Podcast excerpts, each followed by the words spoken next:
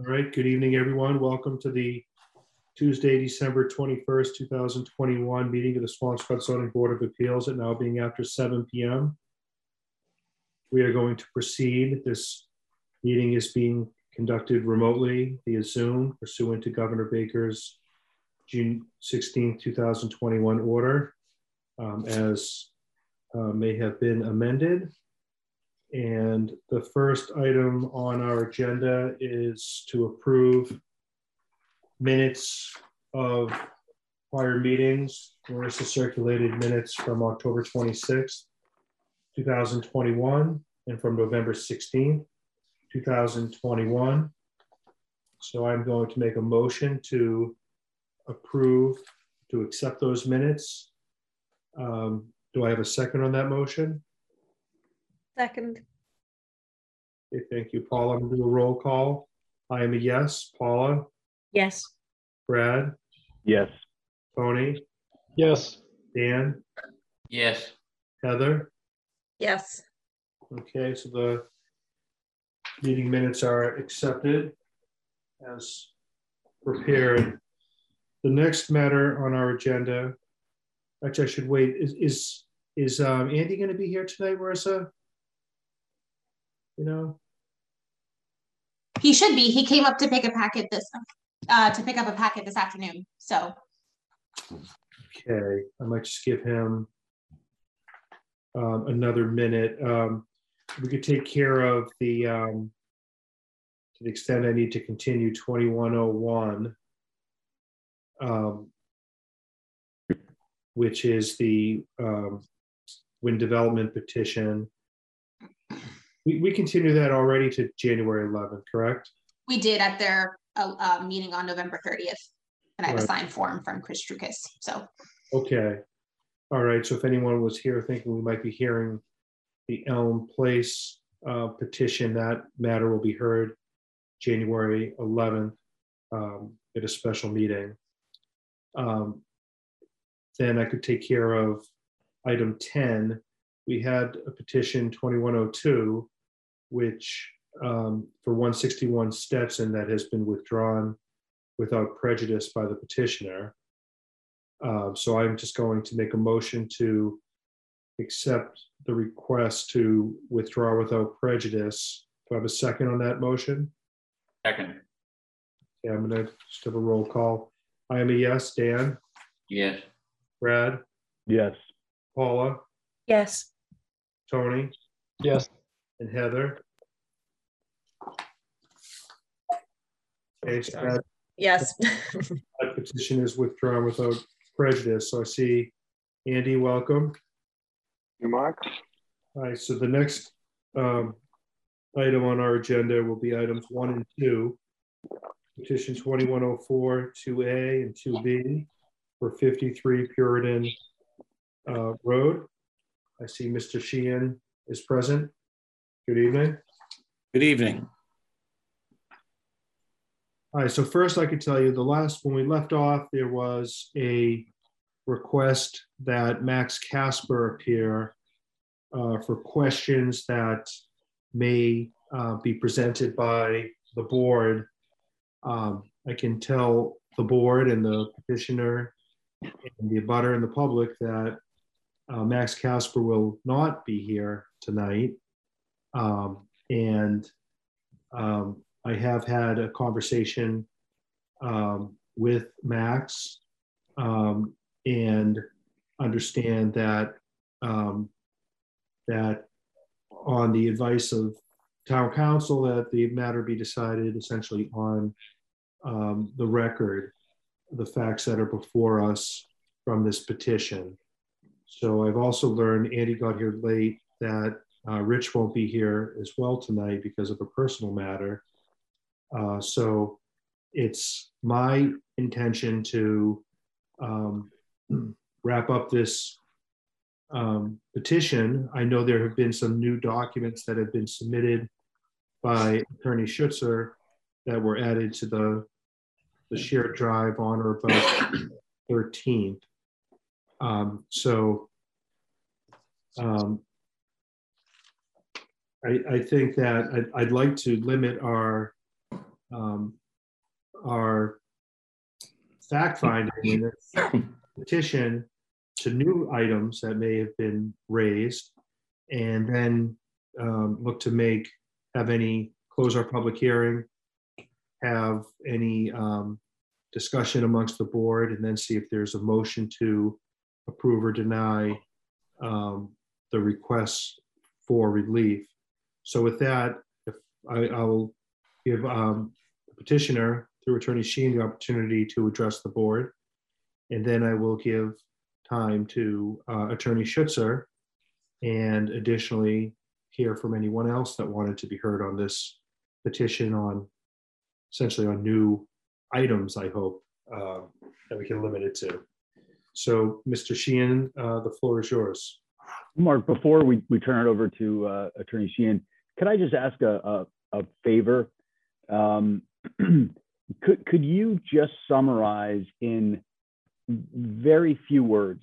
I mean, if you could be as brief as possible uh, and just bring us back to where we left off. Uh, again, not getting into every issue, but just, you know, if you could describe in summary terms what relief are you looking for and what do you think the issues are that we need to decide? Okay, I think that's an excellent question or way to phrase it. So thank you, Brad. So, Mr. Sheehan, I'll leave it for you, and you may you may have a different uh, view of than Attorney Schutzer. So I'll give Attorney Schutzer, when he begins his uh, comments, an opportunity to try and frame the arguments. Uh, sorry, can I just say one thing too before we begin? I just want to clarify um, for the benefit um, of Attorney Sheehan that we have Mullin affidavits on record um, for from Heather, excuse me, and Tony, who were both not present at the last meeting, and then um, uh, Vice Chair uh, Dan Doherty, who missed the hearing back in July, he has turned in a Mullin affidavit for that as well. So we have a full, a full uh, board voting board, I believe, that's eligible for tonight's petition. Thank you very much. Good evening, Mr. Chair, honorable members. My name is Bill Sheehan. I practice law in Peabody, Massachusetts, and representing Gerald and Carol Sneerson tonight regarding 53 Puritan Road. Um, I think that your job tonight has been made a little bit simpler, if not a lot simpler, uh, by three things. Number one, uh, the definition of building coverage having been changed in the night at the 2021 town meeting, a change which unfortunately I did not know about at the time that we filed our application. And so perhaps I have uh, certainly inadvertently uh, made more complicated uh, the issue as to phase two. Uh, secondly, we have been assisted by the letter of town counsel uh, Robin Stein, which I will be referring to from time to time this evening.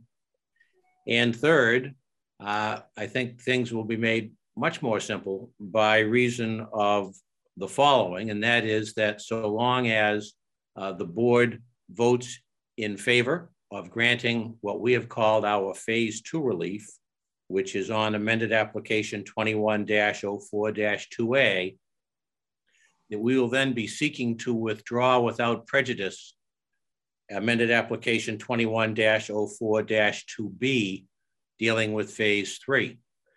So what you're going to be hearing from me tonight, uh, very briefly, is just sort of a summary of the relief that we're looking for, and hopefully I will be able to answer the questions of Member Croft uh, as he has put them to the chair. Uh, so uh, proceeding on uh, amended application 21-04-2A. All we're dealing with here is the construction of a second floor storage room of 100 square feet over a roofed but unenclosed porch.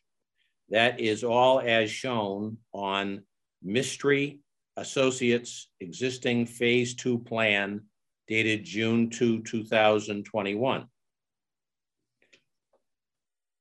Does the project involve an exterior addition or change of use? Does the project involve demolition of an exterior element? All of those questions, I suspect, will be raised by Mr. Schutzer, but the questions before this board are really much simpler than that. And the question is, as Attorney Stein put it, the following.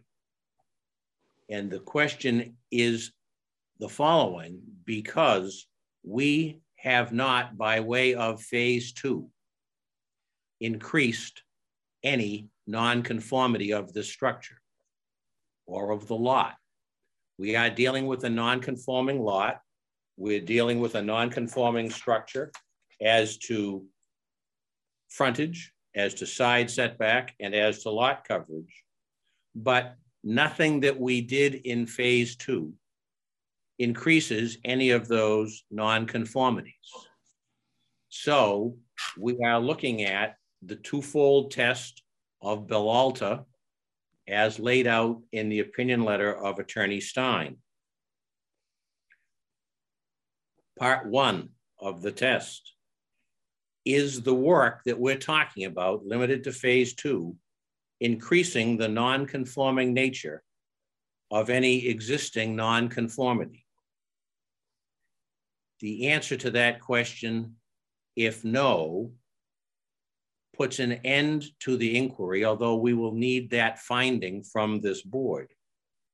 And the answer is no, because nothing that we did in phase two made the structure more non-conforming. We didn't get closer to the front line. We didn't get closer to the sideline. We did not increase the lot coverage, building coverage. And of course, we didn't increase the, uh, decrease the size of the lot. All that we have done in total between phase one and phase two is have added 410 square feet of gross floor area. So if you find, with respect to phase two, that we have not increased the non-conforming nature of any existing nonconformity, that would be the end of your inquiry, and you would so find. If you are to conclude that there has been an increase in the nonconforming nature of the existing nonconformity, then we are faced with, or you are faced with, the uh, common, commonly stated, and I suspect something that you deal with all the time, common test of whether or not what we did is substantially more detrimental than what had existed to the neighborhood, the so-called test of a section six special permit. We don't think you get there because the work did not increase the non-conforming nature of the existing nonconformities. But if you do get there, the answer to the question is no. This work is not substantially more detrimental than the existing structure is a most modest increase in gross floor area of 100 square feet. The dwelling is consistent with the architectural scale and style of the houses in the immediate area. You will recall, it seems like many, many months ago, that in conjunction with our memorandum, we uh, served on the board a series of photos of the houses in the neighborhood.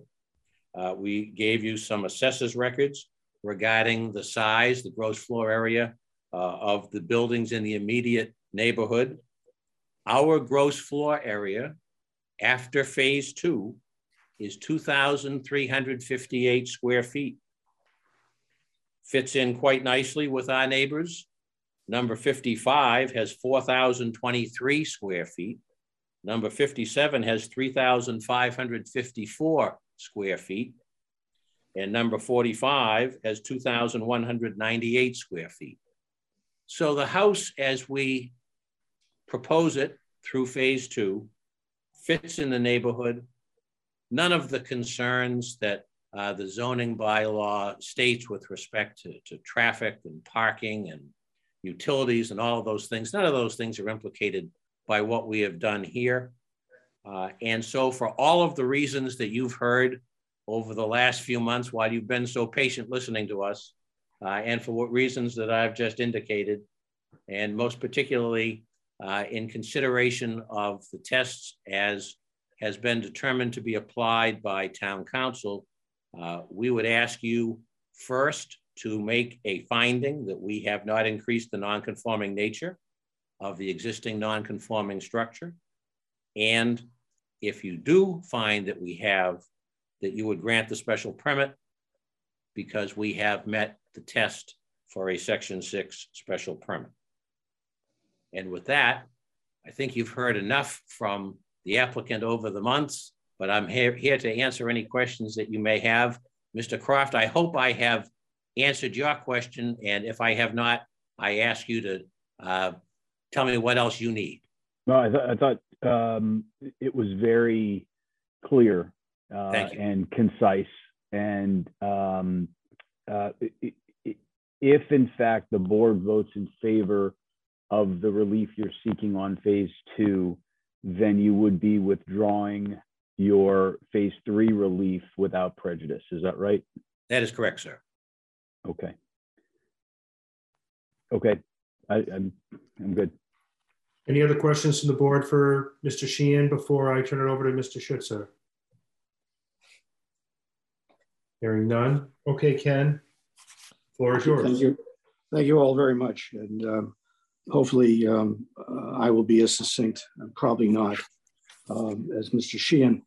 Uh, It's our position um, that a lot of what you have heard, and I know you're trying to develop a record, is, uh, is anecdotal. And I, I know the difficulty that we've had because we haven't had the individuals who are part of the process present uh, to respond. And that's one of the reasons I thought that Max Casper's request to be here would allow us uh, to avoid putting words in his mouth and making assumptions predicated upon our beliefs. Uh, it is my understanding, and it is our position, that the application itself is deficient. It's deficient because it starts with an application for building permits, uh, which were deficient, uh, building permits which were uh, inaccurate. Um, I, I've done a little bit of research within the last month to try to get a better understanding as to the process, and, and I got that, and I'm going to have to speak through Mr. Baldacci because he's not here. I try to understand how the process works, and I think it's of value to the board in understanding its role. An applicant uh, electronically is asked to fill out a form. Uh, in the form, once you start filling it out, uh, it has fields in it, and the fields are propagated uh, when certain portions of the questions are answered either yes or no. So the, the first permit uh, that it was suggested was a permit as of right, which was permit B 1929. It's our position that it wasn't a permit as of right, but the other aspect of the permit uh, is very telling because there's information that's contained in that permit which is deficient from the permit, which is the cause of some of the consternation that we're dealing with tonight. And I'd like to go through that. And if, if, if we could, Marissa, if you could bring up building permit application B 1929. It was uh, created on January the 23rd, 2019. Could you do that for me, please?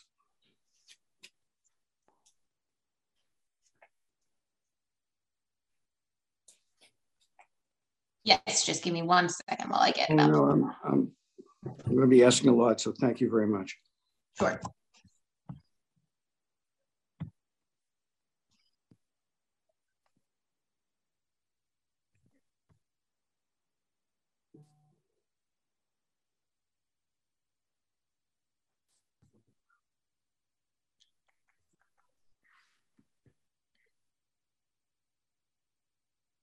We're getting there.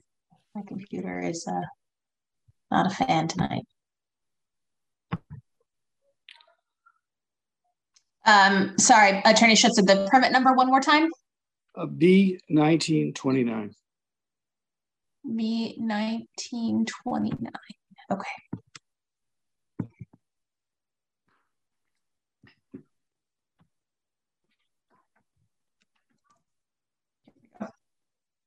Is the correct one? That, that is correct. Um, I, I would say for the edification of the board, the, uh, the issues uh, that I'm addressing, I highlighted. I took the liberty. So the application would not have been highlighted but for my uh, those marking it. So you'll see application B uh, 1929. Uh, the application was created on January the 23rd, 2019, and it was created on the date that the applicant began the process. It's to add approximately 310 square feet onto an existing footprint. Uh, this is a footprint of a structure that is a pre-existing, or it's a non-conforming structure to begin with, and it's on a non-conforming lot. So when the application was filled out, and we can go to the next page now, uh, you will see that there are certain fields, and I identified those. The first field is a field identifying whether it's in a flood zone, and it's and the applicant indicates that it's in an AE uh, zone. And what's important is when we go to section 4.2.0.0, uh, we will it'll be determined that part of the application requires uh, that we review the coastal flood area overlay district uh, if it falls in an AE zone. So I just ask you to remember that section. Uh, we then go to the, the next page. It also says it's a flood zone. Uh, the next page asks certain questions. And these questions are important because as I indicated earlier, and from my understanding from talking uh, to Mr. Baldacci, when the application is filled out, if there if it's a no, then it doesn't it doesn't generate an additional field. So the first question that's asked under necessary approvals uh, is the property located near a wetland or land subject to the Wetlands Protection Act? The answer is unsure. Now, what's interesting is that the, the applicant had indicated earlier in the application that it's in a flood zone. By, by including unsure, the additional fields are not propagated. The next question uh, that I addressed is the property located within a local historic district. In that, in this answer, similarly, the answer is unsure. I can indicate to you that within the week, he was before the Historical Commission, which identified the lot uh, as historically significant. The next page goes on, and this is where I think Mr. Sheehan had, had indicated earlier. It says, uh, does the project involve demolition of any exterior element? And the answer is yes. But is the historical approval required? There is no answer there. He, he, he did not answer that question. The other thing you'll find interesting, at least I did, and these are the questions I asked of Mr. Baldacci, is this section dealing with attachments. And that's on that same page.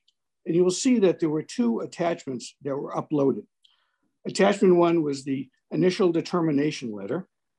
And the second, which was uploaded by Max Casper. And what's interesting is, as well is it will tell you who uploaded them and where they came from. And the second was uploaded by Max Casper, and that was done on February the 13th as well. And that was a, a set of plans. Now, there's also, a, along with this application, uh, something I was unaware of. There's a history. And the history chronicles all the activity on this application.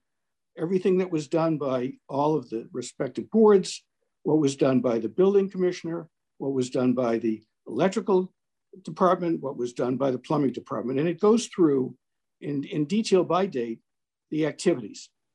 And you will see, and you will see that on the, on the following page, all of the activity that was done, uh, the permit being paid, administrative review, the health department approval, a dumpster permit approval, a permitting fee, an excavation inspection, rough electrical, HVAC, rough framing, insulation inspection, final electric, and final building.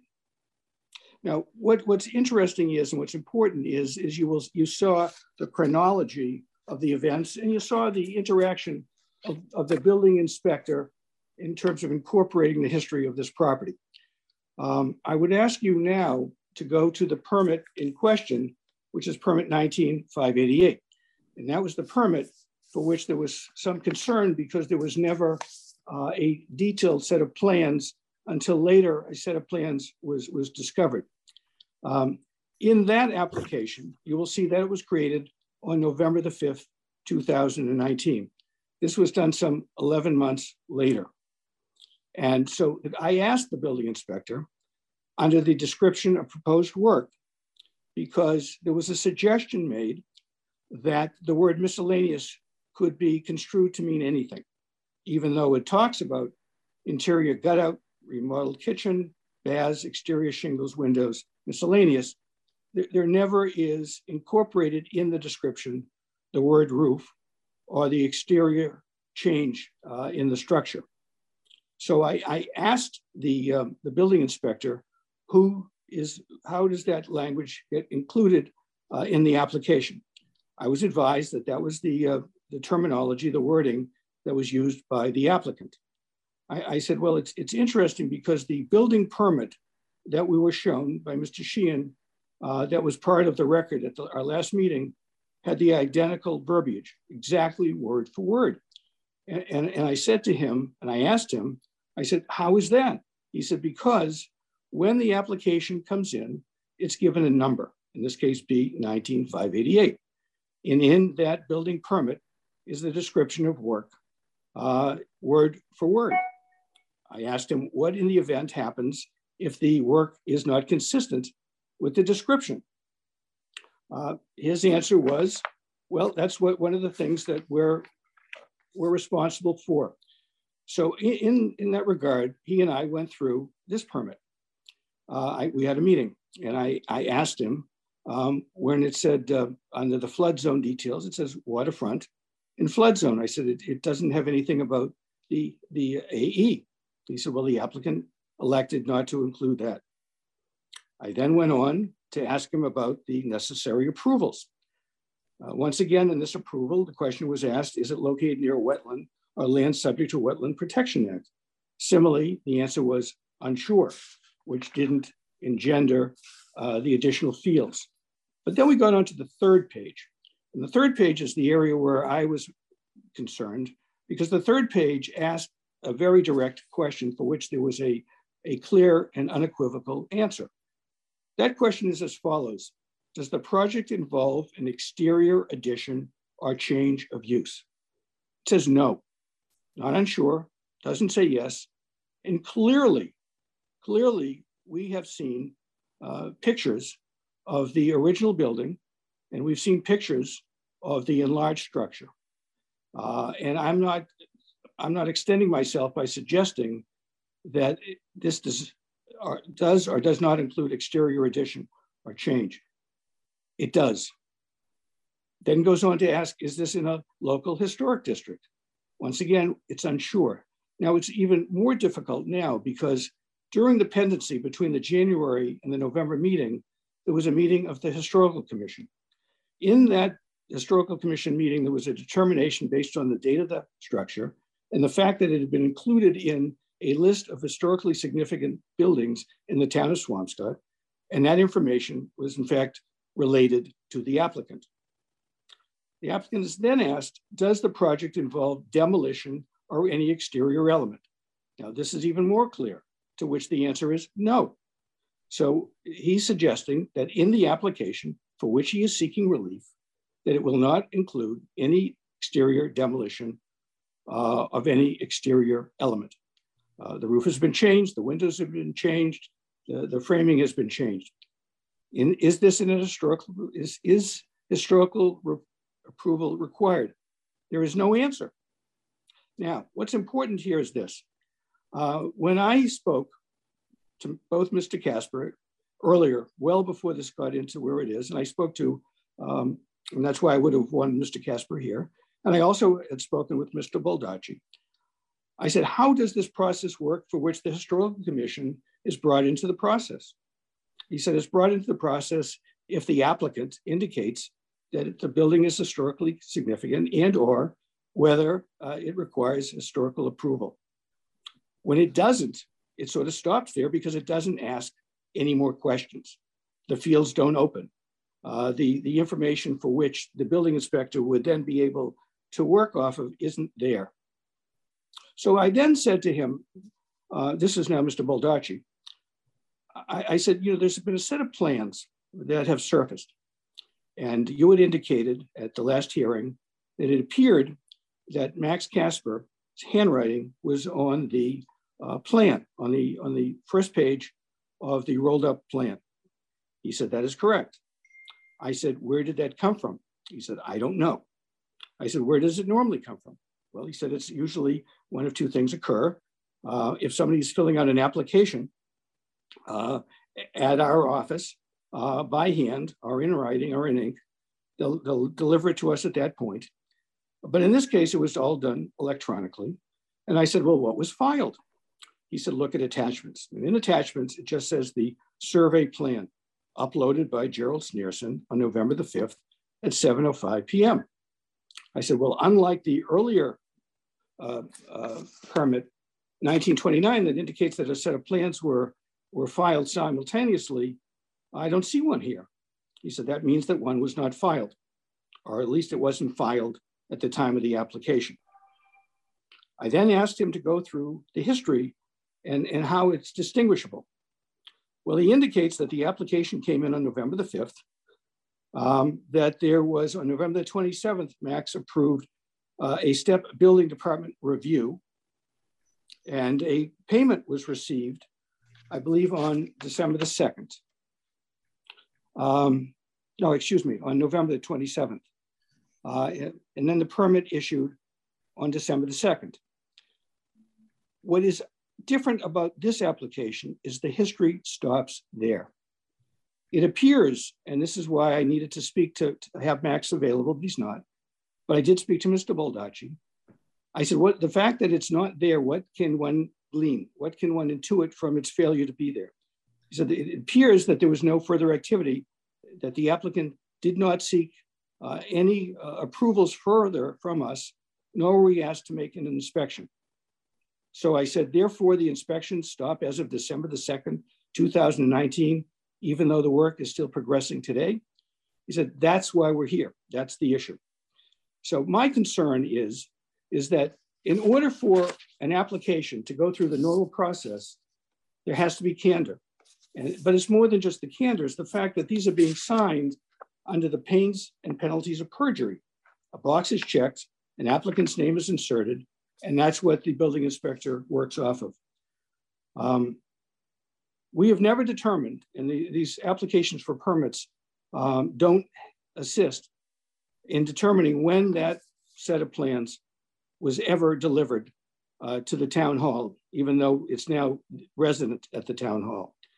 Um, there is no indication, and Mr. Baldacci can tell you this, but he's not here, uh, whether those were even available at the time that the application was even acted on. They were dropped off at some later point and they were there, they were marked in, and they were then apparently brought down into the basement. Now, it's our position that one of the factors that is required in an application for zoning relief, and I alluded to this in my earlier conversation, was a coastal flood area overlay district application request. Now, why is that? Well, it's that reason for two reasons. Under 4200, it talks about property located in an AE zone. That's in 34230. If you want to just zip over to there, it talks about location of the district. Uh, so in 4230, we have an AE. Mr. Sneerson identifies this as an AE. He doesn't even indicate that he's unsure. At that point, he is sure. And then it talks about what areas or what buildings are have to be addressed uh, and what are permitted and what is not. Now, what is interesting is that there is a section called 4282 that talks about variation by special permit. And this is where the board has to opine. And under 4282, it talks about the restoration or reconstruction of a structure listed on the National Register or an official state inventory of historic places.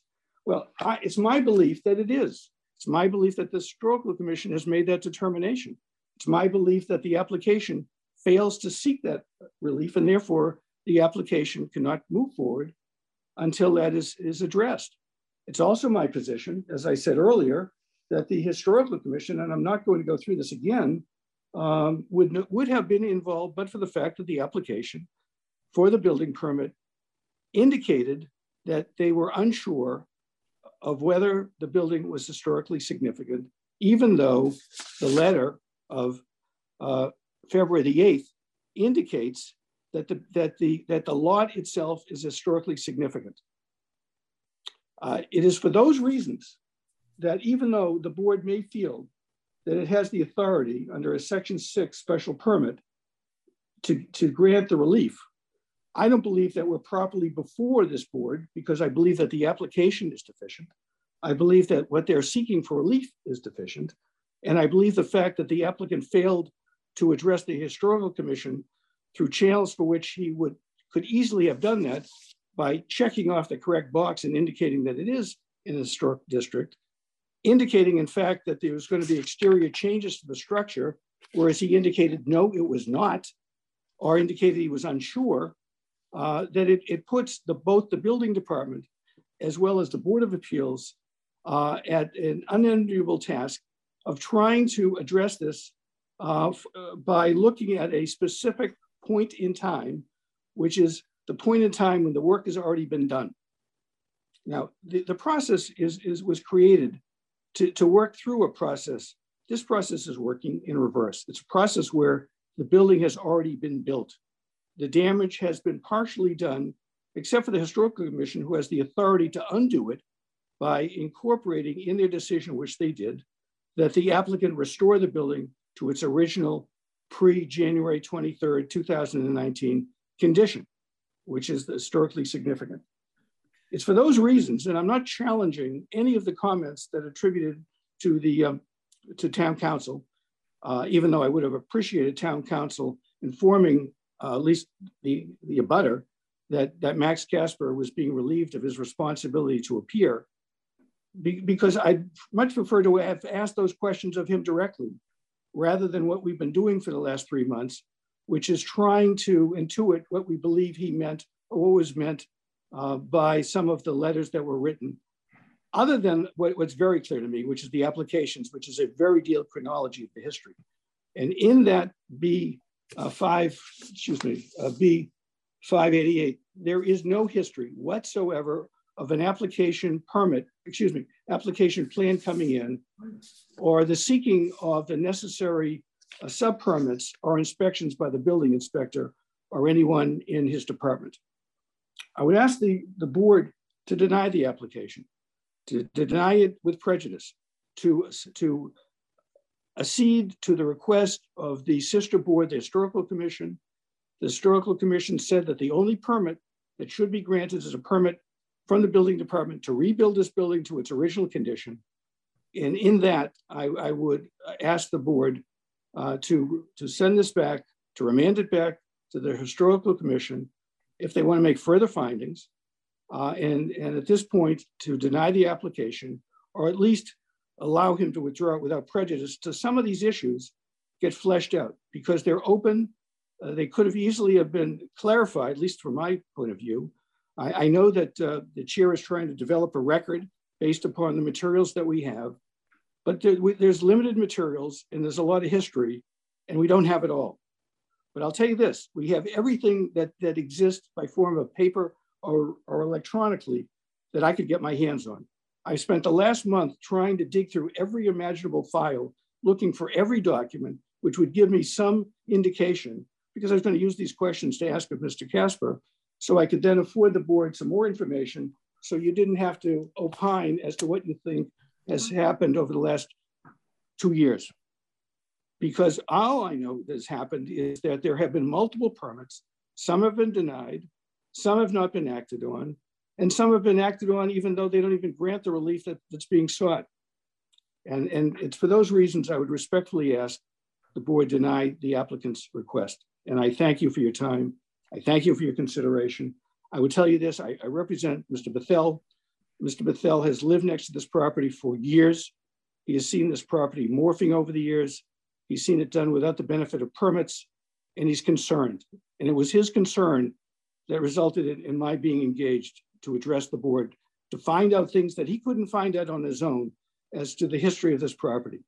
Um, you know, I, I, know that Mr. Sneerson uh, inherited some of these issues but he also took those issues and brought them to a new level. And that's a level which is outside of the purview of the building inspector and clearly doesn't present when the applicant seeks relief from this board. Thanks. Thank you very much.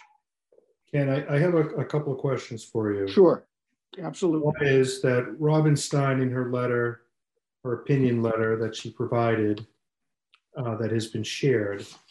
Um, She says that the town of Swampscott in our bylaw essentially cannot provide abo- sections or restrictions that exceed um, 40A and um, particularly the, the relevant section of um, 40A section six. Um, so if, if, if you were to take her opinion that our bylaw in 2.2.73 is providing for an increased standard and therefore is, is not permitted, the, the question I would have is, number one, how can the section about the coastal um, flood zone, flood area overlay district, therefore regulate um, what is permitted under uh, chapter 40? That would be my first question. And my um, my second question is that the that coastal flood area overlay district, I understood it more to be with respect to building, that it's a building commissioner issue more so than a zoning issue. So I don't know. I'll answer them. I'll be glad to answer both of them. Um, the first one actually is, is a very simple answer. Um, Ms. Stein reviewed whatever materials were presented to her. I don't know, I wasn't present there. But what I do know is that the Attorney General's office reviewed our bylaw in its, its in its entirety, uh, and it- it's been adopted, it's been allowed, it's been certified. And it's, it's based upon that bylaw and the Attorney General's determination as to its validity, um, that, that it, it comports with 40A, that it doesn't exceed the provisions of 40A. And, and that's what we work with. You know, that's our, that's the gold standard is the Attorney General's office. Uh, if there was some issue with regard to the, to the legality of our bylaw, you know, the, the- we, we don't do it at a zoning hearing. Uh, it's challengeable. I assume anything is challengeable, but it clearly is not challengeable by an individual uh, who is, is town counsel for the town of Swampscott. Uh, all of these bylaws, by the way, were done and observed and reviewed by the same town counsel uh, who now is actually it's a different individual, um, but it was Kopelman and Paige, which reviewed all of these bylaws before they were even part of the warrant that then became part of the zoning bylaw, that then became part of, of, of what we have to work with. And at this moment in time, those bylaws, the provisions in those bylaws do not exceed the authority granted under 40A. Um, there, there could be a difference of opinion, but the only opinion that matters at this point is the Attorney General. And it has gone through, A, the Attorney General, and as I said earlier, it also went through Kopelman and Paige, which indicated that the warrant and the warrant article and the allowance of town meeting to approve that warrant article were valid. And, and I don't know what Attorney Stein saw. I don't know what, a- I wasn't present. I wasn't even privy to the materials that were being presented, nor the question that was being asked. Um, as far as the Well, well, I'm question. gonna, I'm gonna ask you a question. I, I, I suggested that you provide, you and Attorney Sheehan provide um, memorandum, proposed findings of fact. I believe that was all submitted to Attorney Stein, but I can't. Okay, I don't, it wasn't, by, by the Why way. don't we move on to the second question about, Okay, the the second, the second question you asked me, which actually dovetails into the very first question, was a section that permits a special permit to be granted. Um, and under section 4280, it said variation by special permit. The Board of Appeals may grant a special permit varying these requirements.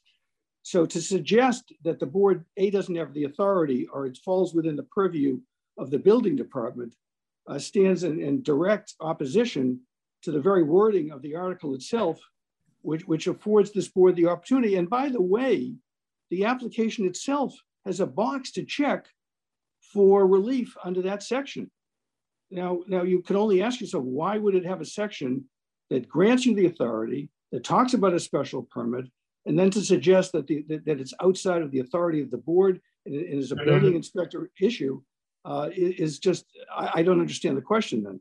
Well, maybe, maybe I should frame the question a little bit differently because the petitioner is here asking for specific relief. They haven't asked for relief under 4.2.8.0 to vary the requirements of, of the coastal flood area overlay district, right? Well, I believe, I- believe that, that it's mandated Well, because it's determined, no, no, no, no, you asked a question, I really want to answer it because I think it's germane.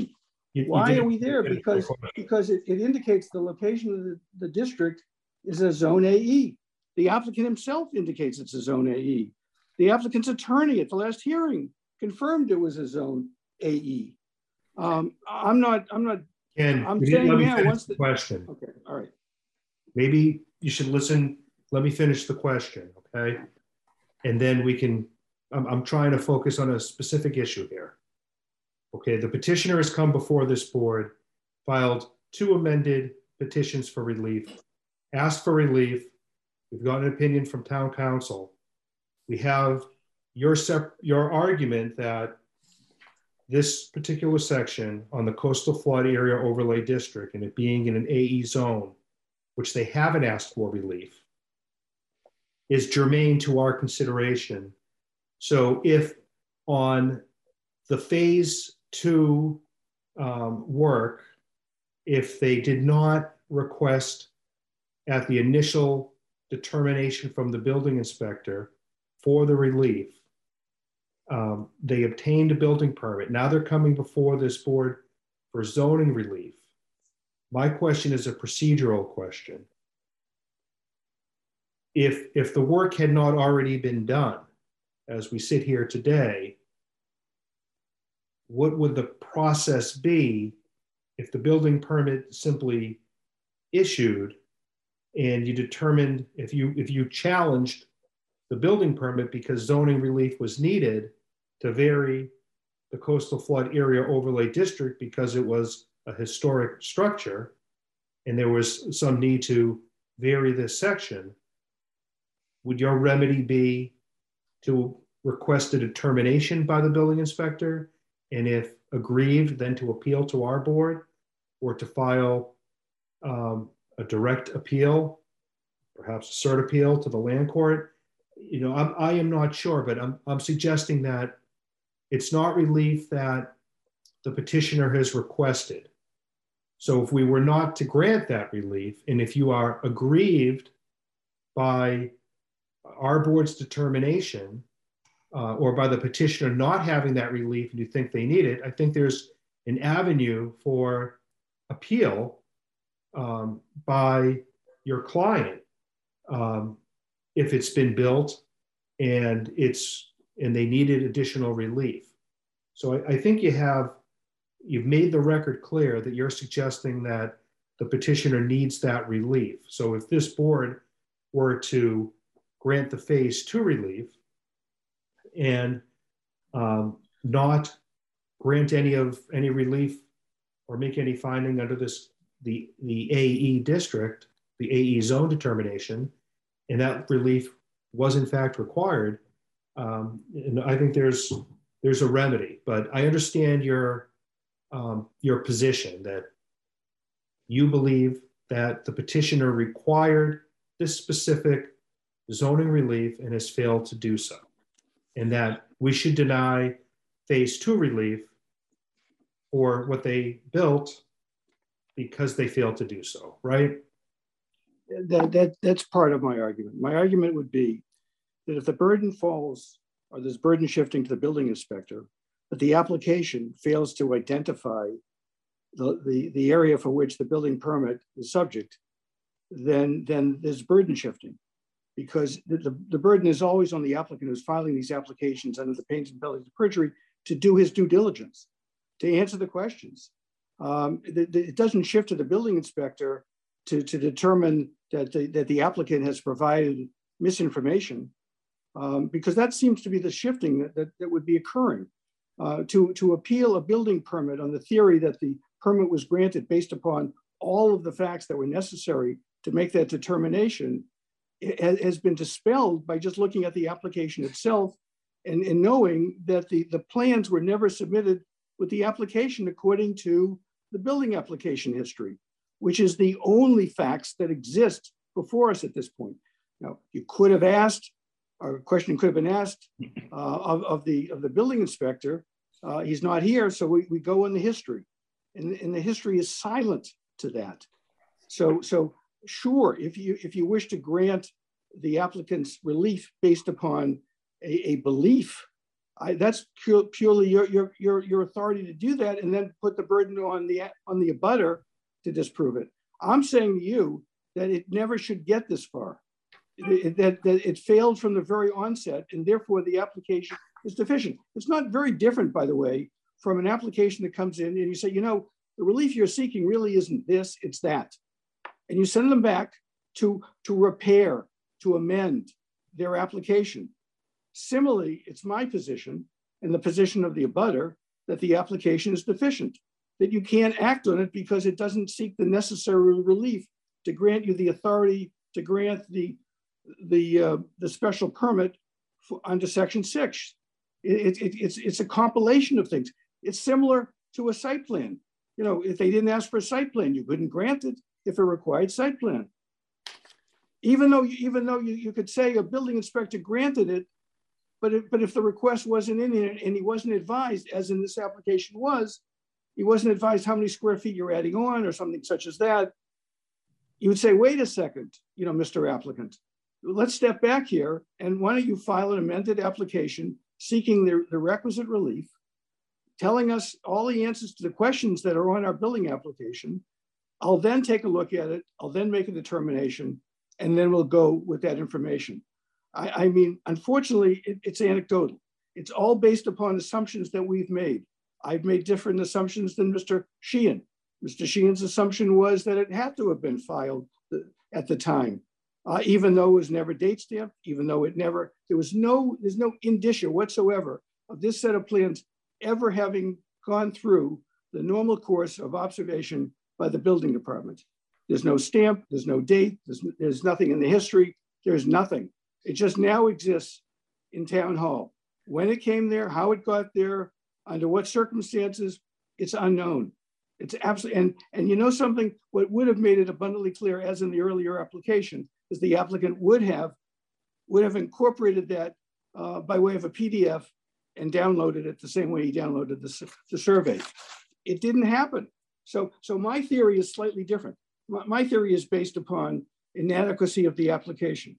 I'm not even getting into the merits of that were, were opined by Ms. Stein uh, as to your authority. I'm, I'm saying that, that, that for you to get to Ms. Stein, you made certain uh, conclusions. And the conclusions were that the information that you were provided was full and adequate. It was sufficient for you to then make a determination. It was my role to act as the detective, the investigator, to go and check all of these applications, to, to rummage through the drawers in the building department and to come up with what was ever there. And, I, and I've done the best I can. And what I have for you suggests that the applicant has not met his burden of providing a full, complete, accurate, and I would even suggest honest application. Because he'll, his answers to questions such as, is there any exterior work to be done on the structure? And he says, no, I, I think that, that, that really questions the veracity of the applicant. And if anything would give would give some credibility to the to the next door neighbor who can't figure out what's going on because there's nothing at town hall that even remote is remotely close to what's happening in front of them. Uh, I, I, understand all. I understand all of that. The the, okay, okay the application okay. was deficient. That's your argument. I, I I myself, having some experience with with not the Swampscott bylaw with coastal flood area overlay district in the AE zone, but I, I have experienced the velocity zones and litigating those cases. And I, I mean, I, I think myself that um, it, deems whether or not the state building code and what, what happens with mechanicals being raised to above the. Our, our, our bylaw, and I, and I know I'm interrupting Mark, talks about special permits. The, the, this board, had, your board has the authority, if it was before you, to waive certain criteria after you get into the, the weeds of what exactly are you building? What are you doing?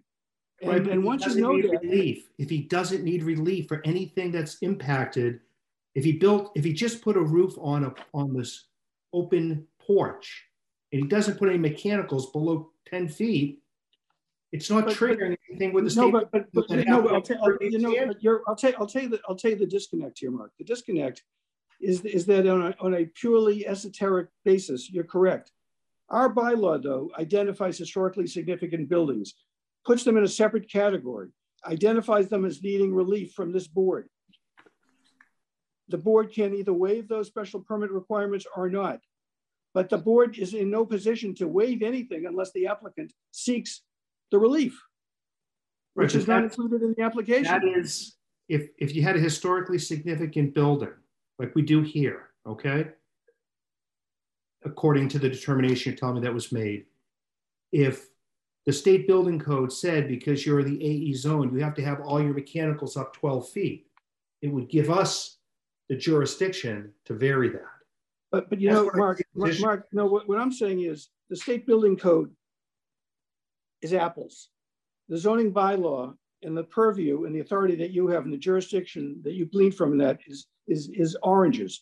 And, and that's in our bylaw. Our bylaw provides for that. Our bylaw has been accepted, adopted, ratified, and, and stamped for approval by the Attorney General's office. That's where you get your authority. You don't get it from the building code. The building inspector does. No, I, I see it as a different issue. I think your client has a remedy if there's been a violation and they haven't sought the relief that they required, that was required by our bylaw. But I don't think it's germane to our decision tonight on phase two relief. That's just my opinion.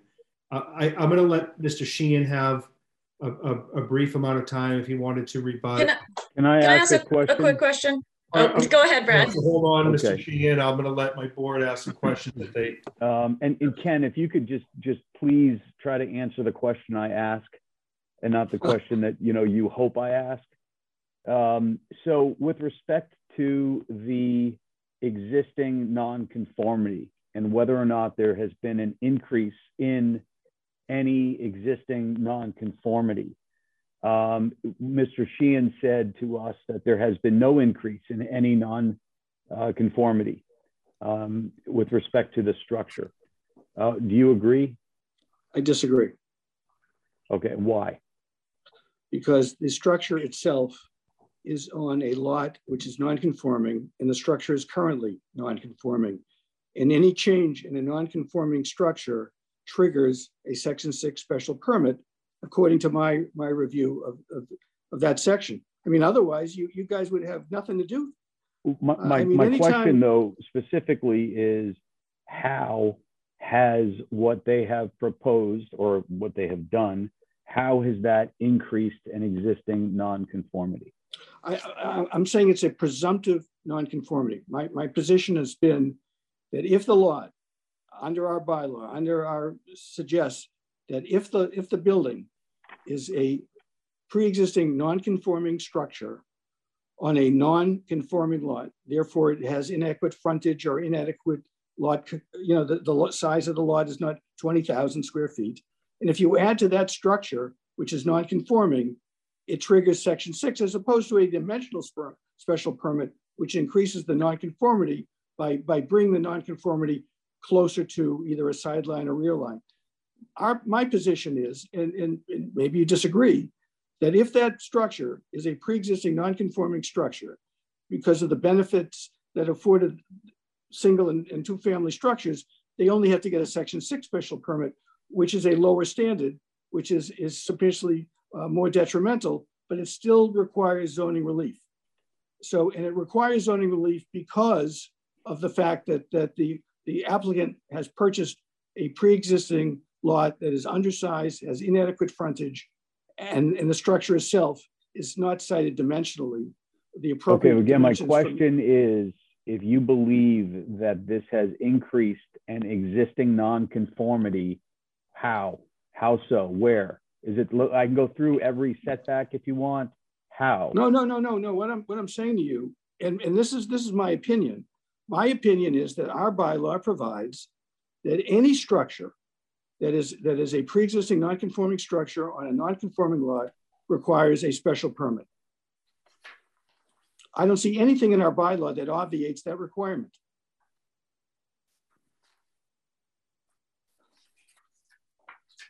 If that lot, for the sake of this discussion, and this is now hypothetical, if, if the structure was on a conforming lot, it was a conforming structure, then the answer to your question would be, you're correct. Uh, there is no demonstrable ad- addition to this nonconformity to make it fall within the, within the section itself.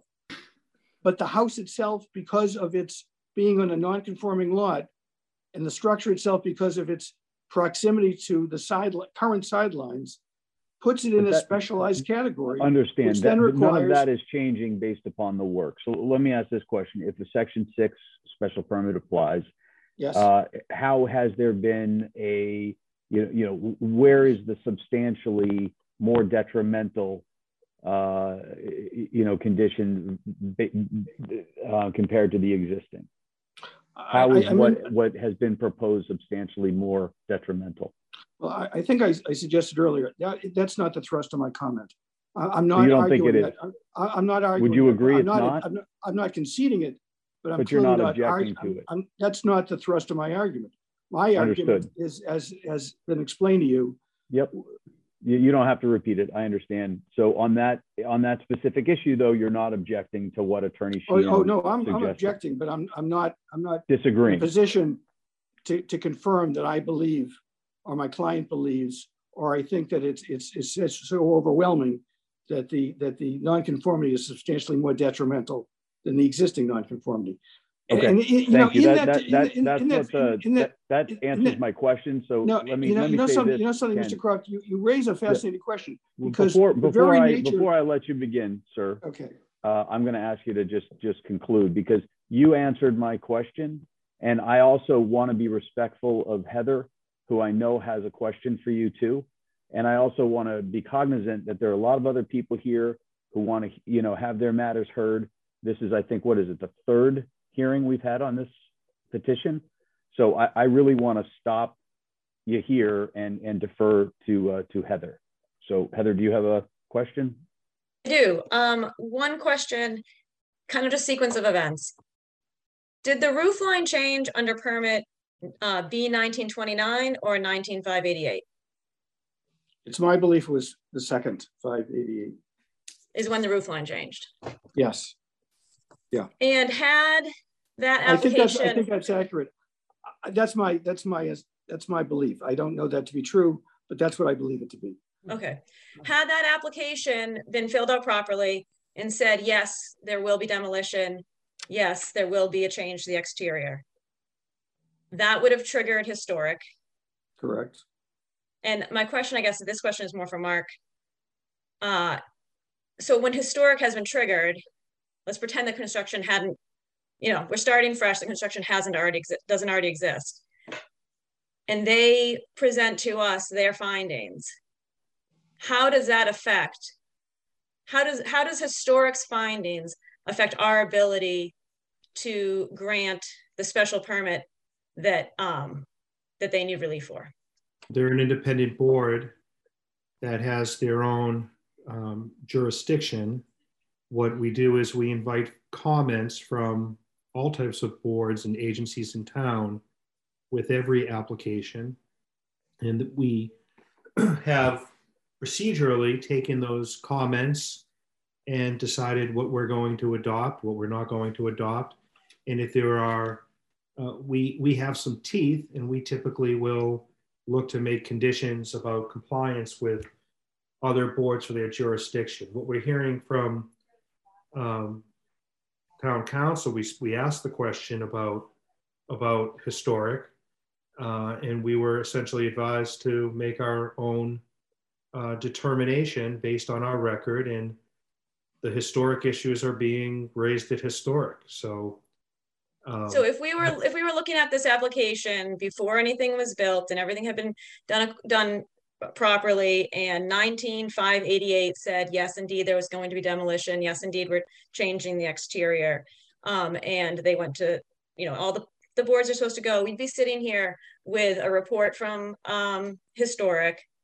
Um, we, we'd, and we'd be making that, and we'd be kind of negotiating what this plan should look like and what really this exterior of this building should look like with the consideration of that advice from historic. Well, our, our practice has been that an applicant get through all the other boards before we grant our relief.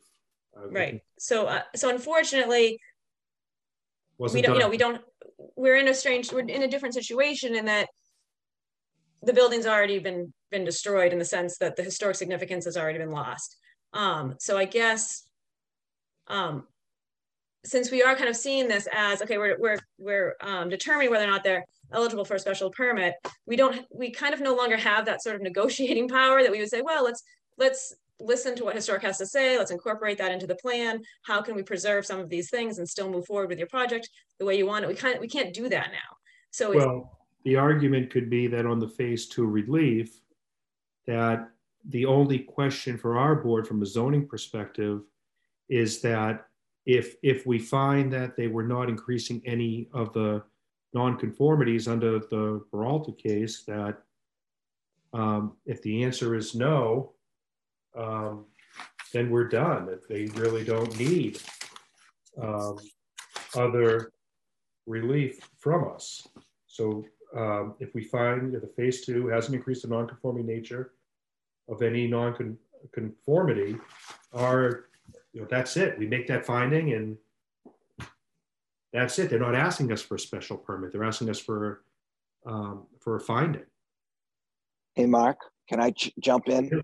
Sure. I, I think I'm, I'm kind of following, I'm, I'm in, I think in Heather's camp where I'm troubled by virtue of the fact that, you know, he wasn't sure it's historic, but he didn't do, fill out the application correctly.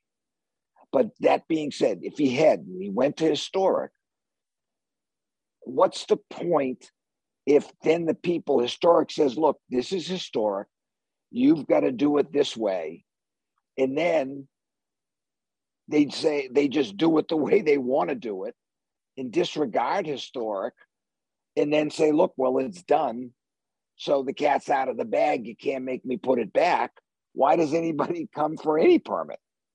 You know, it, it, why why even have a historic if it doesn't mean anything? I mean, it's clearly they didn't go to historic. Historic would not have let them change change this building the way it look. It wouldn't look like it looks now because it doesn't look like what the historic aspect of it was. And to then reward them because they just went ahead and did it, as opposed to at some point you got to say, no, you know, you know, you did it, but you shouldn't have. You got to go back to square one. Well, let's, Yeah. let's, let's play it out that if, if we had, the, the work hadn't been done. And this Okay. petitioner went to historic, there was a finding there, that I think they have authority for demolition delay. But they came here looking for zoning relief. And the question before us is the question that Robin Stein has framed. If, if they, if there isn't, and because of the change to our bylaw, if there isn't a, um, in, if, if the, you know, if it were 2021, after this change, if there wasn't this open space or a lot coverage issue, and there was no increase in the nonconformities that existed, how do we not make that finding? I, I think that's also part of the, um, the issue before us. But, but I then, then it kind of goes back to what Andy said, is that then, then there's zero point to historic at all. Historic has to inform our decision. Um, There, If- there's no way that we would allow historic. If historic said no, you we would never have allowed the roof line changes in this building to look like this look if it had gone through the right process. Think of the But if they, on the if they were of looking for a special permit, they're, they're not looking for a special permit. So if, if, it- if we, that's where we would. Whether they're looking for a uh, dimension, they are by virtue of altering a non-conforming building on a non-conforming lot. And Robin Stein is giving her interpretation of the Peralta case. And I've read Peralta, I've read the line of cases. And, you know, I'm, I'm one voice here. I just want to make sure I make the record. I don't want to dominate the discussion. Can, can I? Sorry, I have, Sure. sorry, I'm trying to figure out when was the bylaw changed? Was it after the work? When was the town boiler bylaw changed? it was after the work was completed. So sh- should we be looking at the bylaw before the work was started, which was when they would have come for relief, Um, if they'd have come the right way? I believe Robin has suggested that we should be looking at this as they are asking for the relief as if it were now. with Okay, Change to the bylaw, but that's her, that's her opinion. okay, and I have another She's giving us question. advice. Doesn't mean you have to accept Okay. her opinion. Okay, I have another question about the work that was done under the B nineteen dash uh, uh, Five five. Um, I'm, I'm confused as to whether that work was actually physically inspected. It was not.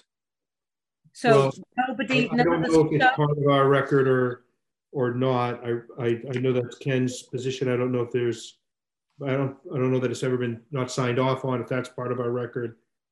Oh, There's nothing in the history of, of any sign-offs or any inspection, according to the town's records. and there was Yeah. some work done as, as far as electrical, plumbing, and then none of that has been inspected. Not according to the history of that application. Everything is on the building permit narrative. It's not there. Okay, thank you. Any other That's questions? something the that board? could, Go ahead, that Mike. something that could be conditioned in the relief, Mark, that, uh, you know, that if relief was given, if we were, if we were to determine that zoning relief could be given, then um, they would s- be responsible for collecting all permits and everything for the project and I would, I would suggest that if, if relief were given here, the building permit is, um, has its, then the building department has its own jurisdiction. So if there weren't sign offs, I would expect the building department to be looking for sign offs. And that's what I was suggesting about compliance with the state building code for the flood zone issues, that those issues as well have a separate um, process.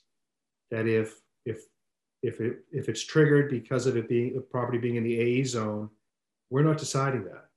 That's for um, the building department to determine, and if all relief that was necessary was granted, and if not, what needs to be done as a result of that. Um, And if there's a requ- a request for enforcement and it's denied, then it might come back to us, but I don't see that it's before us tonight. Mark, I- Yes, I'm sorry. I just want to try and get this clear, clear in my head. So when the changes were made to the exterior of the building, there was no zoning relief sought. So it's just a dogfight between them and historic, which they didn't go to. And then now they're coming for zoning relief, but that cat's out of the bag. In, in with the change in the zoning bylaw, town counsel says that that that fight's already happened. You can't undo, put the genie back in the bottle over there. When they made those changes, they didn't need any zoning whatsoever. So we didn't get a chance to say, you can't make, you have to do it this way. Is that kind of the way it is? It's like, Pretty pretty much. it stinks, but that's the way it is. That's the way I interpret the letter from Robin Stein. I, I wanted to give Mr. Sheehan the opportunity to have any rebuttal that he might have. I gave a lot of time to Ken. And if there were anything that he raised that wanted, he wanted to be addressed before we take any public comment and look to close this hearing and vote. Uh, Thanks, Mr. Chairman. I, I hope you will not take my attempt to keep my, I, I hope no one will take my attempt to keep my comments to a minimum uh, as uh, suggesting in any way that uh, we are not confident in our position. And I hope you're not going to weigh the number of words that have been spoken by the two counsel. Um, it is it, it is difficult to listen to a lengthy diatribe, most of which is irrelevant. I'm going to ask the board to focus on the test as its counsel has suggested the test exists. The suggestion, which I thought we had put to bed at our last hearing, that there were no plans that accompanied the application and the building permit. I thought that had been put to bed when uh, Mr. Baldacci told everyone that he had found the plans and that the plans had been mislaid. You will recall that there was an email exchange in late November of 2019, wherein the then building inspector recited that he had the plans, but he hadn't yet looked at them, said he would look at them shortly, and then on November 27 sent an email saying, I have looked at them and I've issued the permit, and that ties to the application for building permit. If Mr. Sneerson made an error in the application, that's not the issue with all due respect for this board. And I do want to speak to um, the question, I think it was of Ms. Roman, uh, as to, with respect to the Historic Commission, we have two very separate processes.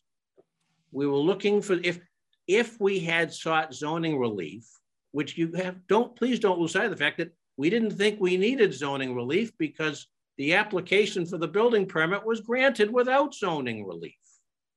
It turned out that it was in error that it was issued without zoning relief, or at least without a finding that we don't need zoning relief. But the permit was issued.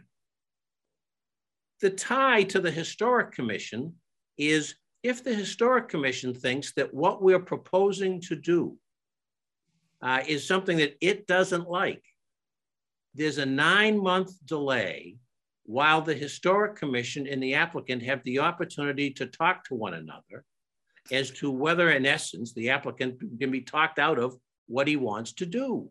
But that's the extent of the Historic Commission's uh, play here.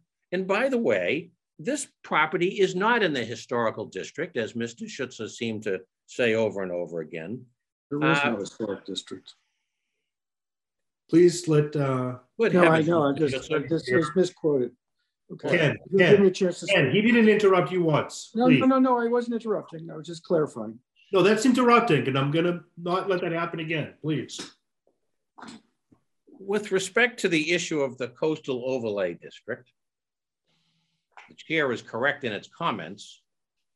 The coastal overlay district does not apply here. That's why we didn't seek relief under it, because this is not a substantial improvement as defined.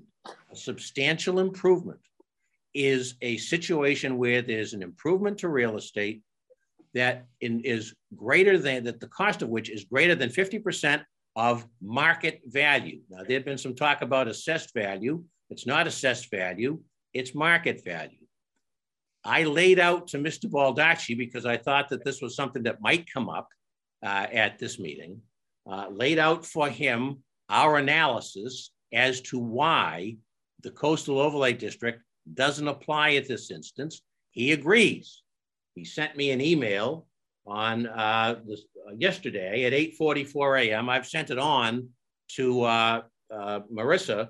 I thought that Mr. Baldacci would be here tonight and would be able to comment on it. I'm sorry he's not here, but he agrees that the proposed work in phases one and two, not phase three, but in phases one and two, is left less than 50% of the fair market value and doesn't require compliance with the flood zone requirements that are set forth in section uh, 78, chapter 780.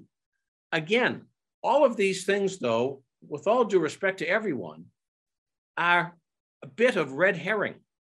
What is at issue in this case, as your town counsel has said, is has the work that has been proposed and done, does it increase the non-conforming nature of any existing non-conformity?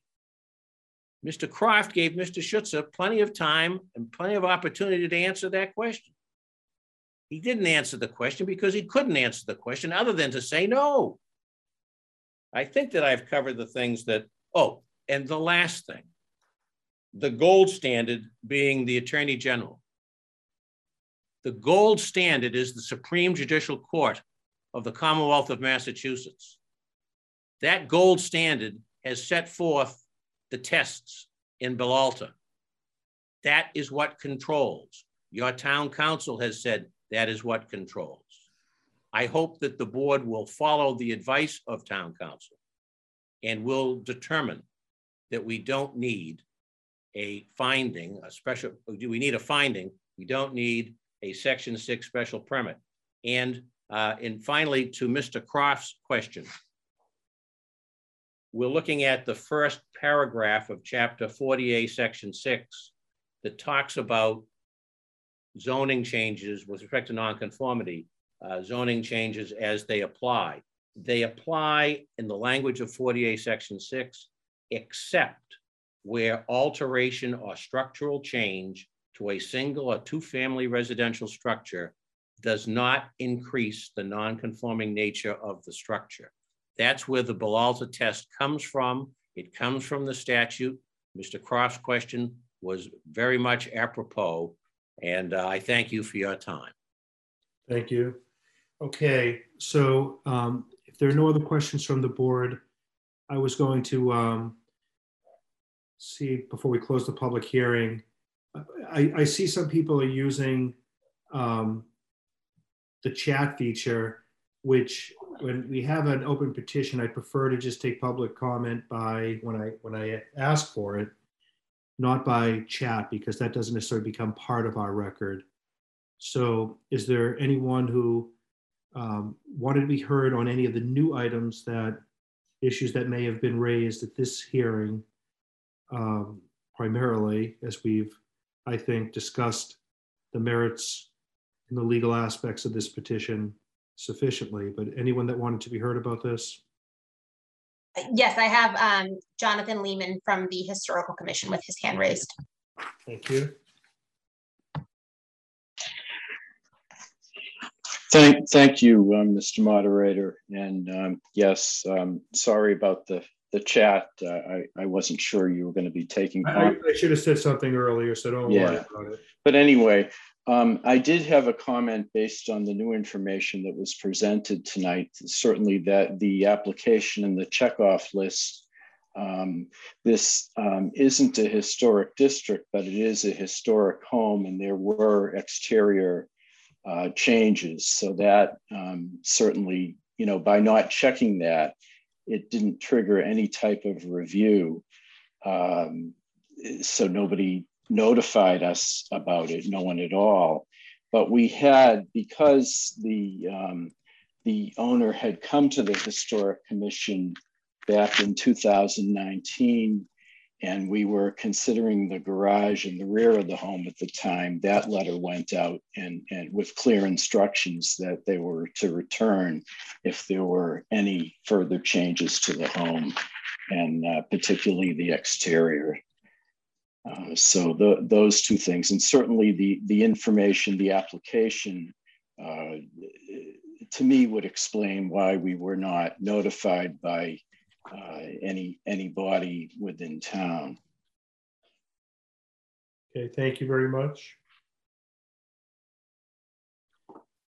Mm, that is it. I don't have any other hands raised. Mr. Chairman, may I have one final comment or am I? Uh, if it's brief, no longer, sure it, will be very brief. The only issue that came up that I think needs further clarification uh, is that uh, whoever asked the question about how the historical commission functions, they're correct. If the work has not been done, there is a maximum of a nine month delay. But if the work is done without going before the board, then the historical commission has the authority to do one of two things. It can either fine the applicant uh, up to 10% of the assessed value or it can require that the applicant restore the structure to its original condition. And that's the only building permit permissible for two years. And that's what they did. So by doing that, it was my position, whether it's correct or incorrect, that we're, we're, we're, we're before this board uh, within that two-year framework that the, that the application, uh, the applicant has never sought a permit to restore it back to its original condition and therefore everything that we're discussing is moot. Hmm. Um, that's why I brought that to the board's attention. Thank you. Okay, thank you. Hey, Mark. Yes. I, I think that you know there is the penalty. They can make it tear it down, but that's the historic. That's their commission's jurisdiction. That's how. You know, that's not for us to hunt down. It might stink, and we might not like it. And I agree with Heather. I think, you know, if we're whole, you know, I might be ended up holding my nose on this, but you know, that's not our hunt. We're not the police department. We're not. We're just the zoning board of appeals. So, okay, thanks. Can I ask a quick question, Mark, before we close the public hearing of Attorney. Sheehan? Um, Can you just describe again your, uh, th- that the current owner, when did the current owner buy the property?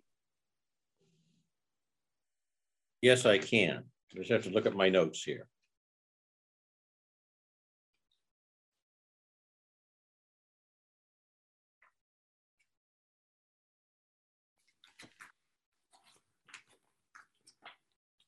I believe they bought that property in 2018, Mr. Crocker. If you hold on a minute, I have a copy of their deed. I think it was 18. So I think I saw the deed. Uh, The, um, they bought that property uh, on August 17, 2018. And did I hear somewhere that um, some of these issues were inherited, meaning they were precipitated by something that the prior owner did or did not do? There was a 50-year history of which my client was unaware uh, of litigation and battles between neighbors. And, and that's uh, Mr. Schutzer's client? Yes, and his, Okay. and, and, and Mr. Schutz's present client's father, I believe. That's I correct. see. Brad, this, Okay. this this structure has been in front of us my entire history on this board for the last 15 years. Okay. Thanks. Sure. So um, I'd like to um, make a motion to close the public hearing. Uh, Do I have a second on that? I'll second. I'm going to take a roll call. So I'm a yes. Brad, Yes. Paula, Yes. Tony, Yes. Dan, Yes. Heather, Yes, Andy? Yes. Okay, thank you. Um, I'm going to constitute the board as the five regular members. um, Where I have um, all the regular members here and everyone has complied with Mullin affidavits for all of the hearings. Um, So I was going to make a motion in this matter. Um, and I think my motion is simple after many hearings. I think that um, I would move to make a finding that with respect to phase two, the, um, the work that has been uh, now performed has not increased the non-conforming nature of any uh, prior non-conformity. Um, and that that would be um, that would be the motion. I see it as simple. Um, do I and that would end. Um, we don't need to get to um, any discussion um, of whether it's substantially more detrimental because of the finding that it has not increased the non-conforming nature. So do I have a, a second on that motion? I'll second that motion. Okay, I'm gonna have a roll call. So I am a yes, Brad, Yes. Dan, Um, what are we voting on? On my motion to make a finding that the phase two um, work uh, did not, inc- did, did um, not increase the non-conforming nature of any non-conformity that then existed. Well, I guess what I'm struggling with here is that um, it seems like it doesn't. Um, but the fact that the structure exists on an undersized lot, the fact that it exists at all makes it non-conforming, right? Right. It- It's a nonconformity by its very existence. It shouldn't even be there, right? That's, that's the way I look at it. So it's, and I think that there's, that case out of Supreme Judicial Court case, I think out of Norwood speaks to this. Forget the name of that case, Bjorklund maybe. Um, I think it had to do with a mansion. So the reason I'm struggling about it, if it, if it was in a, you know, it's not really an addition, but but the the uh, structure that was there that is non-conforming by its very existence on an undersized lot has been made, you know, bigger uh, by uh, adding square footage to it and putting walls up that didn't exist before and altering the roof line. So doesn't that increase the nonconformity? That's that's what I'm struggling with. Well, I, I'd say in terms of um, our finding, in my motion to make a finding, if you are um, a no vote, we'll say, I wouldn't mind seeing if we, if whether or not we have to get to fate to part two. So if you follow me, Dan, No, no, say that again, Mike. Sorry. the two part, Robin says it's a two part analysis. If we make the finding that we, that it, that the work has not increased the non-conforming nature of any non-conformity, then the discussion ends. We don't get to phase two as to make a determination of whether it's substantially more detrimental to the neighborhood.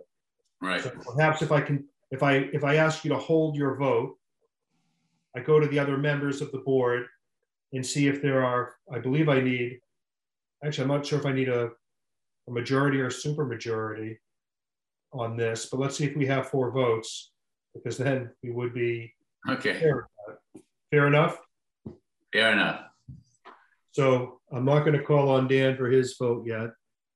Um, so uh, Tony Yes. and Andy. Yes. And Dan, I'll ask for your vote for the record, whether you, you can vote yes or no. They've got their four votes on the finding. Right. No. Okay. So by a four to one vote, we've made the finding, which ends the uh, analysis. I'd ask for Mr. Sheen if you'd give me a draft decision um, on this. I'd appreciate it. Not required to, but I would appreciate a proposed decision. Uh, And I thank everyone involved for all the time that you put into it with briefing it um, and being very patient and um, for both um, the petitioner uh, and the abutter um, for being very respectful and. and- Thank you. I, I, I do think, though, that you have to take a vote on petition 41042B. But, Um, well, there- I'm gonna, I'm gonna wait for the withdrawal. I'm gonna get to that next. This is the phase two. All right. Then I'm gonna ask that to confer on the request, second part should be the request for the phase three relief.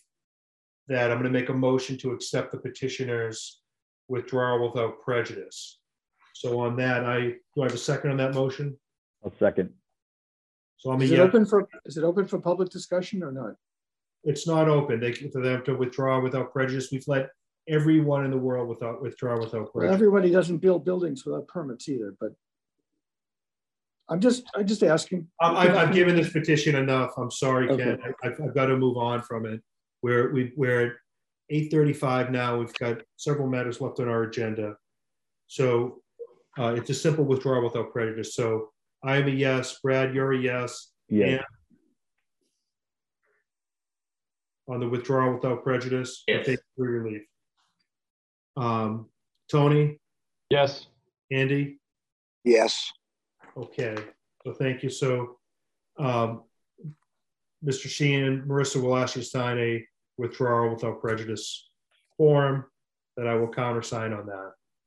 Thank you to the members of the board. I'm happy to sign that and I'll have a draft decision to you. Okay, thank you very much, everyone. Okay, so we're gonna move on to petition twenty-one twenty-four, uh, twenty-nine Glen Road. So I've recused myself from this petition. So Dan, I know you have to, you have to leave early. I'd ask that if you chair this one, finish this one, and then, um, I'll take over after that and let you. All right. Sounds good. Thank you. All right. Um, I think where we left off on this was, uh, okay, so this is um, petition 2124, I believe it is. For the record, Mr. Chairman, I will be representing the, uh, the petitioner on this one. Okay.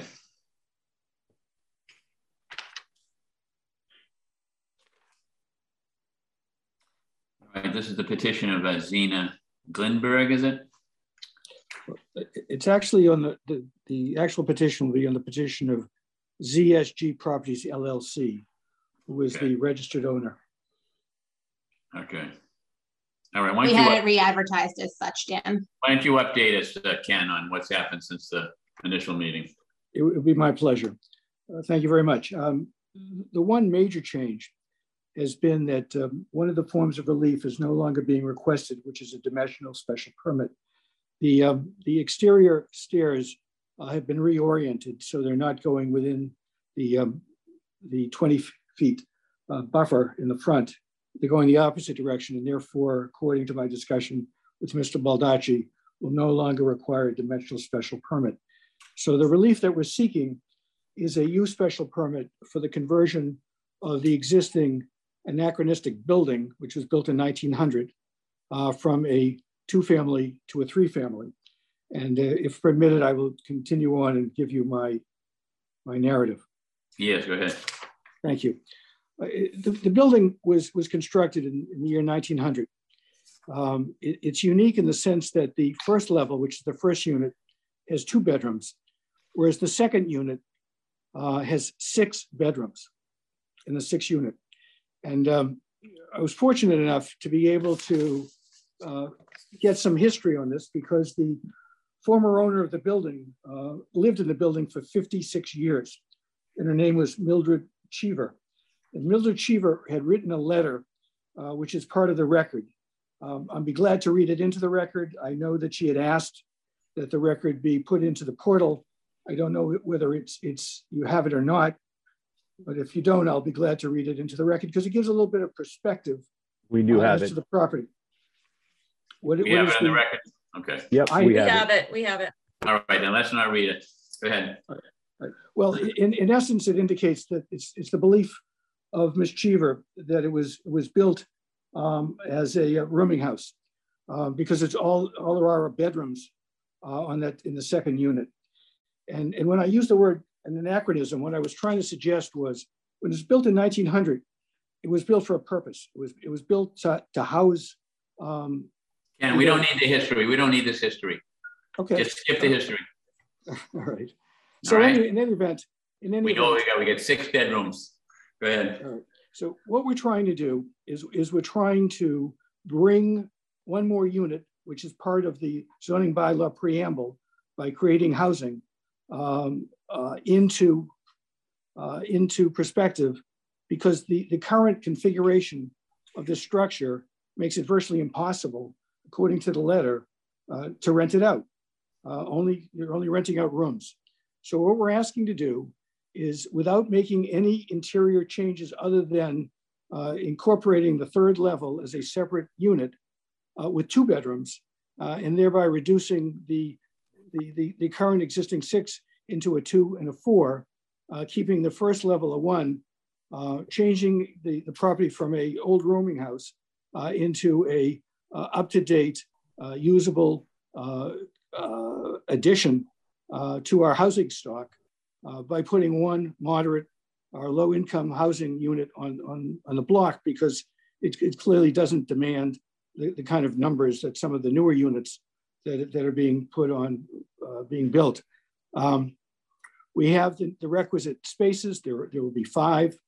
Um, the, uh, the exterior staircase will be open. Uh, I think there are some pictures that we have uh, had generated, which I would ask that uh, be also, whether you've seen them or not, would show the, the kind of uh, very light staircase that will be created, which will give additional uh, access as well as a patio for the, the units uh, on the exterior.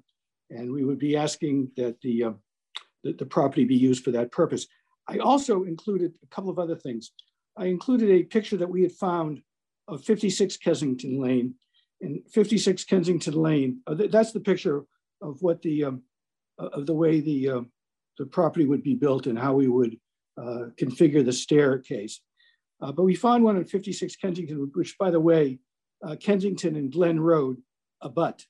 Um, they're on the same street. It's just uh, at one point it's Glen, then it turns into Kensington. And, and, and on the Kensington side, uh, there is this particular configuration. We made every effort to make it as um, uh, integrated in as we can. This one I would respectfully suggest uh, looks like an addition on the exterior. Ours is, is, is, is much less obvious uh, and, and, much more aesthetically ple pleasing. Um, I also, I said, uh, I think that we presented the, uh, the site plan which shows the parking. I've shown the, uh, the exterior of the structure. I've explained the, the, the zoning uh, preamble in terms of housing, and I've given a, a somewhat of a historic perspective over why the building was ever created in its current configuration and how impossible it is to use it for that and how much better it might be uh, increasing uh, uh, the tax base by, by utilizing the building for a purpose for which is consistent with today's needs. So you don't you don't need the the dimensional relief now, Ken? Is that what you're saying? No, no, because we're not going we're going the opposite direction. We're not going into uh, the um, the sideline or the front line setback. We're going into the area where it's it's it's it's it's conforming, and and that was the discussion I had with Mr. Baldacci, and that's why the, the new set of plans which you have, which I didn't allude to, but there are new sets of plans which show the new configuration of those stairs going towards the back instead of going towards the front. Okay, and um, there was some concerns at the previous meeting about uh, parking. Can you address that? Yeah. Yes, I, would be glad to. Um, the, the parking requirement is five spaces. Uh, we had provided a plan that showed six. Uh, we can we can knock it down to five. I, I, thought maybe one extra space would be helpful because it would allow a guest to park, which would not then put a guest park parking on, on Glen Road. Um, and by doing that, we thought it would be uh, more consistent uh, and assist in the neighborhood. Uh, in the neighborhood. Uh, the other thing, we, we took a picture of um, during the day. Uh, it was there were no cars. There were no cars either parked on Glen Road and no cars going on. It doesn't suggest that there are never cars, because of course there are. Um, but it's it's a small road with a, with a, with a limited number of homes, with with with with streets that that don't dovetail into larger streets, and and the addition of of one more unit, which doesn't add any additional gross floor area to the structure, but just reconfigures the structure to, to make it consistent with today's needs and puts one more housing unit, one more affordable housing unit in our housing stock. And it, it meets all of the social requirements that I think are necessary for the board to give the relief that's being sought. All right, thanks, Ken. Is there anyone, uh, um, anyone else, uh, Marissa, uh, you're aware that wants to be heard in support of the petition or uh, in opposition? Uh, I believe um, neighbor Jillian Hartman is here to speak. She has her hand raised. She expressed concerns at our last meeting. Okay. Would you be able, by the way, to include in, in favor Ms. Cheever's letter and just put it into the record as in favor of the application? Sure, it is in the drive, so you should have all received that as well. Okay. Um, uh, Jillian, I will unmute you.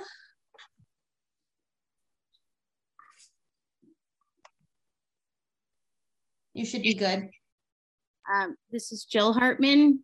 I am resident of 40 Glen Road. I'm also with Joe DePietro, who's a resident at 16 Glen Road. Just have a very brief comment. We've been in front of this board, unfortunately, way too many times over the last five years. And here we are yet again. And I just want to sum up a few thoughts and comments from the neighbors around here. Until five years ago, Glen Road consisted of 10 single family homes, one duplex, and one two family, all owner occupied.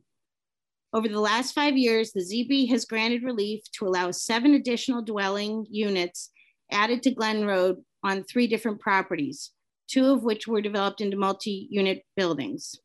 This increased our small street from 14 bedrooms to 21 bedrooms, which represents a, a 50% increase in density on our very small non conforming street. 42 Glen Road which was an empty lot, is now a three bedroom home with 1,500 square feet, give or take. 25 Glen Road was a single family home that is now four three bedroom condominium units. And 51 Glen Road was a two family house that was operated as a single family home that is now three two bedroom condo units. Just to clarify, although Mr. Schutzer has stated that 29 Glen Road was a rooming house, that was in the 1900s. The 29 Glen Road has been a single family, multi generational home that has been owned and occupied by the Cheever family since the 60s. There have been, it has uh, given them the opportunity to have um, different generational living with them. And it's, there is one front door. There's always the same people in and out.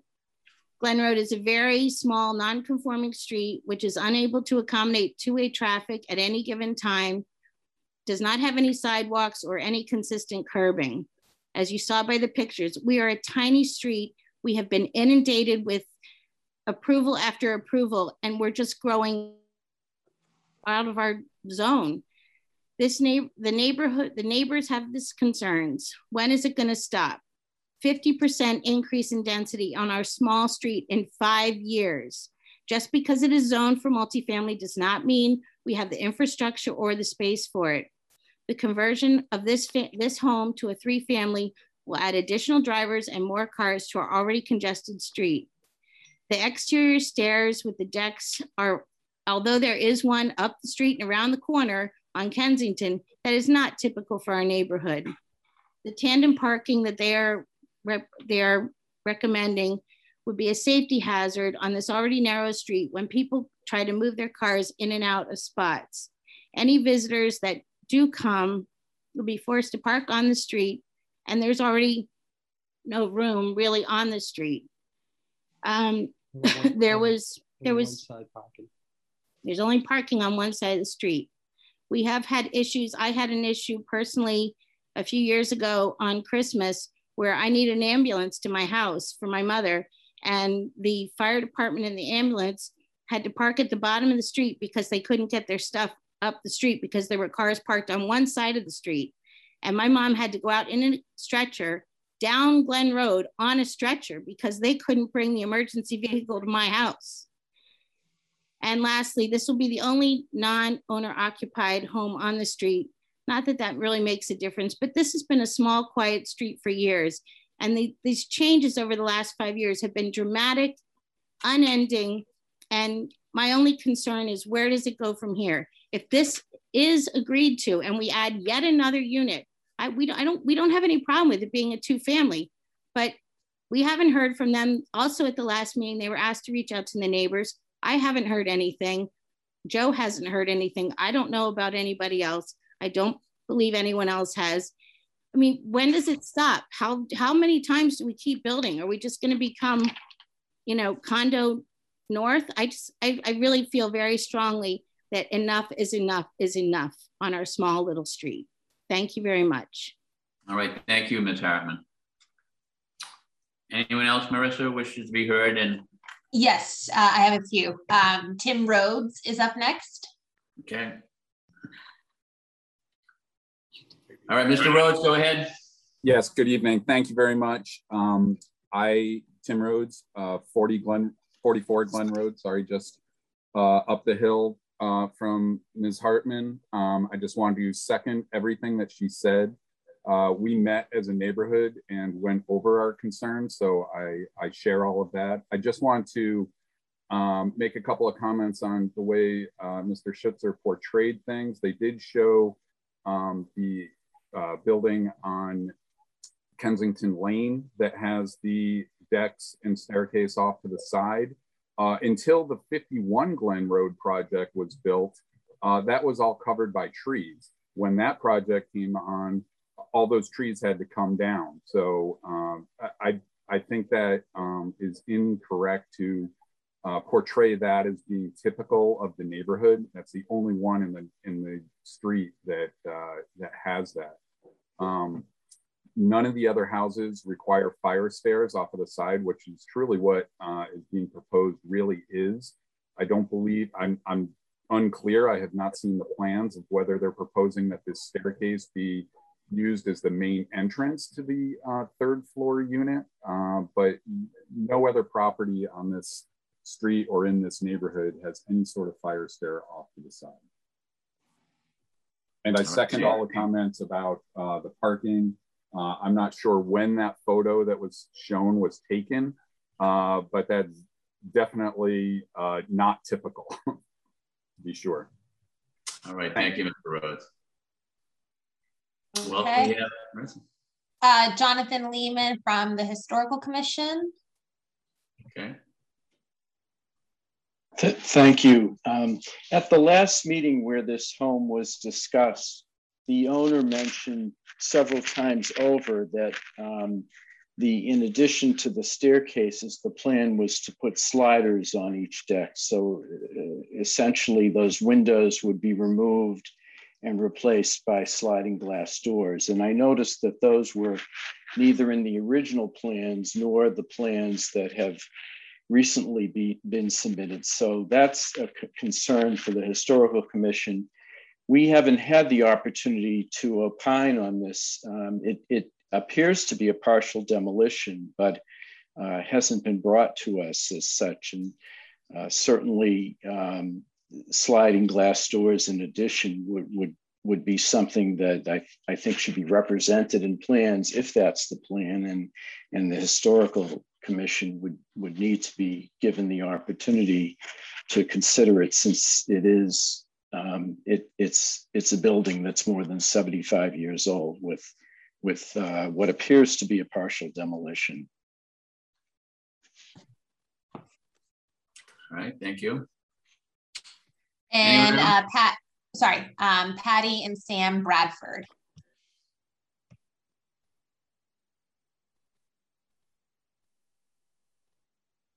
Hi, um, Patty Bradford, 36 Glen Road. Um, and again, I've spoken to Jill Hartman. I totally agree with everything that she has already said. I just wanted to bring up the safety, walking on the street without sidewalks, and um, all the additional traffic that we have. Um, the reason I brought up parking at last month's meeting um, really was based on the letter that was in the zoning board um, materials from the Swampscott Fire Department. And it, it just, it's related to what Jill said about when the, um, the ambulance couldn't get up the street, the fire truck. Um, in that letter, um, James Potts is the name on it. It says off-street parking should be required. And that's really why I brought that up because I can't tell you how dangerous it is, um, even in the daylight. When I'm out walking my dog and I'm going up the hill, cars are coming down the wrong way. And I've also, um, I brought this up last month. I have been in contact with the town hall since August, trying to get some signage put in at the end of um, the top end of Cardillo Terrace because they cannot see the one-way sign that's facing Kensington, telling the traffic not to come down that very narrow portion of Glen Road. And I keep getting put off. I've been told it needs to go to traffic advisory committee. It doesn't need the advisory committee. I'm not asking for a new one way. It already exists. It's that all this extra building that happened on Cardillo and the extra parking that's on Cardillo that goes with the Glen Road condos that were built. Anyone coming up that way doesn't realize that it's a one way. They can't turn left. So I feel that no one's helping to address the safety issues that we already have. And to add to it is just, it's overwhelming. And there are a lot of young children in the neighborhood now, which is a great thing but this is new. So there are no sidewalks and it's dangerous. And I just hope nothing happens. And I'm giving up because it's been four months and I can't get help with that. So, yes, an extra um, family added to the dwelling. I think it's just overwhelming. And Um, that's that's all I have. Thank you. All right, thank you. Uh, Tim Rhodes has raised his hand again. Go ahead, Mr. Rhodes. Thank you. Uh, I just wanted to follow up with a question. If uh, relief is being sought for parking, it's been said that there's parking for five or six cars in the current area. Um, my my understanding is that this is a zoned A4 district. And is it not correct that um, all parking is to be behind is is to be behind the uh, facade of the uh, building on the main street? I understand that that can be waived by this board, but without without um, approval, that's not supposed to happen. Is that correct? And in which case, that would mean that there's only parking for three cars at this point, because as it stands right now, the parking, the paved area to the side of the house, on the side where the fire escape is being built, is 30 feet by 32 feet, 32 feet wide, 30 feet deep, um, which isn't really enough for tandem parking, three wide, two deep. So I'm I'm questioning what the plan is for for that. All right, Ken, do you want to address that, the parking? I'd be glad to. There, there was a plan that was drawn by a, a certified, uh, uh, uh, his name is um, Alexander Karachi, the Crowley. It was done in uh, uh, September of 2021. And um, it was his, he drew in according to the nine by 18 uh, re regulation that we have six spaces of which only five were required. We, we, we thought we put an extra one in there so we would comport and there would be no off-street parking. We're not looking for any off-street parking relief. Um, we, we concur. I don't believe that, that we need to put any cars and we're not asking that we reduce the number from five to, to anything less than that. I, I, I did want to bring up. But is that parking? May I may I ask a question for clarification? I, is that parking be, behind the face, the facade of the building? Meaning, what, do you, what, what, what do you, are you referring section? to, uh, Mr. Rhodes, are you referring to a particular section of the bylaw? 4.7.6.2.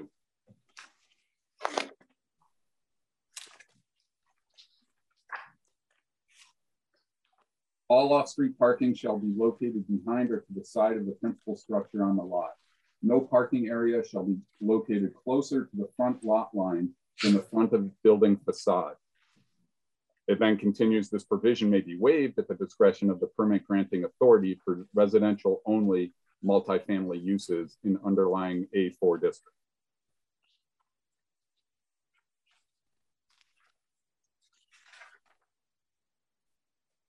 That's within the Humphrey Street site plan special permit standards. Uh, All right, so it falls under the height, right? Humphrey on, Street. on the um, I, I believe it's on page uh, 102 of the PDF that's on the website. Yeah, I, I have it. Uh, sorry, paragraph A, the first one. Is this in the Humphrey Street overlay district? I didn't Yes. believe it was. but That's my question. Is it, is it, is this applicable? Is it in the Humphrey Street site plan and special? The the Humphrey I do not believe it is. It's uh, it's beyond didn't further think so up either. Glen Road. The first two properties are in the overlay. Right. So it doesn't, I don't believe it applies. So this, but we are A4 though, correct? But this only deals with the Humphrey overlay district. Yes, you're right. Okay, my understood. Thank you. Uh, anyone else wants to be heard? Uh, yes, Ms. Hartman has her hand raised again. All right, uh, Ms. Hartman, uh, we don't want to repeat anything, okay? If you have something new to add, go ahead, but we don't want any repetition. Hi, it's uh, Joe DePietro. Joe DePietro, Yes, okay. We thought it was Ms. Hartman. We're, we're on the same we're Zoom. on the same Zoom. Oh, I see, okay. All right. Uh, I've been, um, I live on 16 Glen Road and I, I've lived at that house um, all my life except for three years. So I've lived there for 55 years and I kind of know the neighborhood as well as anybody. because I've been there for so long. But anyways, make a long story short, I there's no there's no sidewalks on the street as other people have mentioned, but I've I've been one person that's been walking up and down those hills for years as a kid and and, and as an adult and all my life. And I've numerous times I've had to jump out of the way because there's cars parked on the corner in front of 29 Glen Road. And it's it's a really bad safety issue with you know with people parking on the street.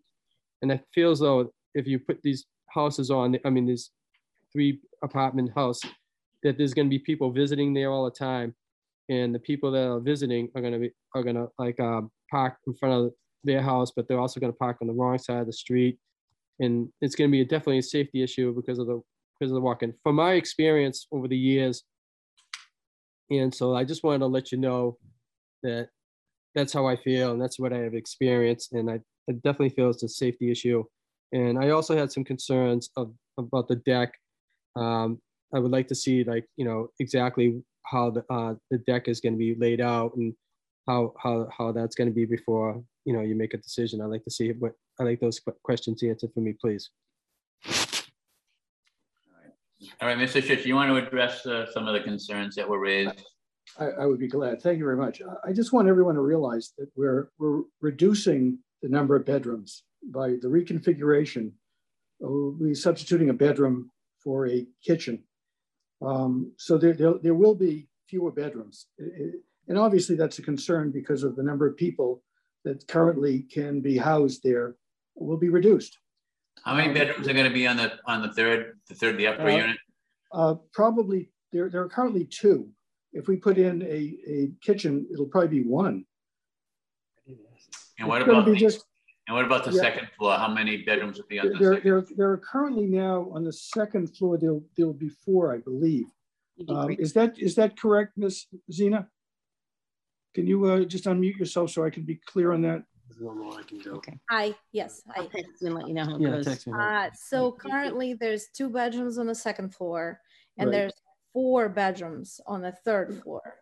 So the second floor will stay as two bedrooms and the third floor, if it I have becomes, the other way around. Okay. If- so if it the- will re- yeah. it will become one bedroom only out of four bedrooms. We're supposed to do it.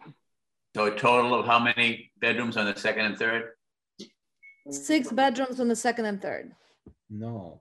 No, I'm, Currently. yes, currently, six. Oh, No, not currently. When when when when you do the renovations, how many bedrooms are you going to have on the second and the third floors? Three, Six. So three, you- three, Three. three. all right, that's what I thought you said. Okay.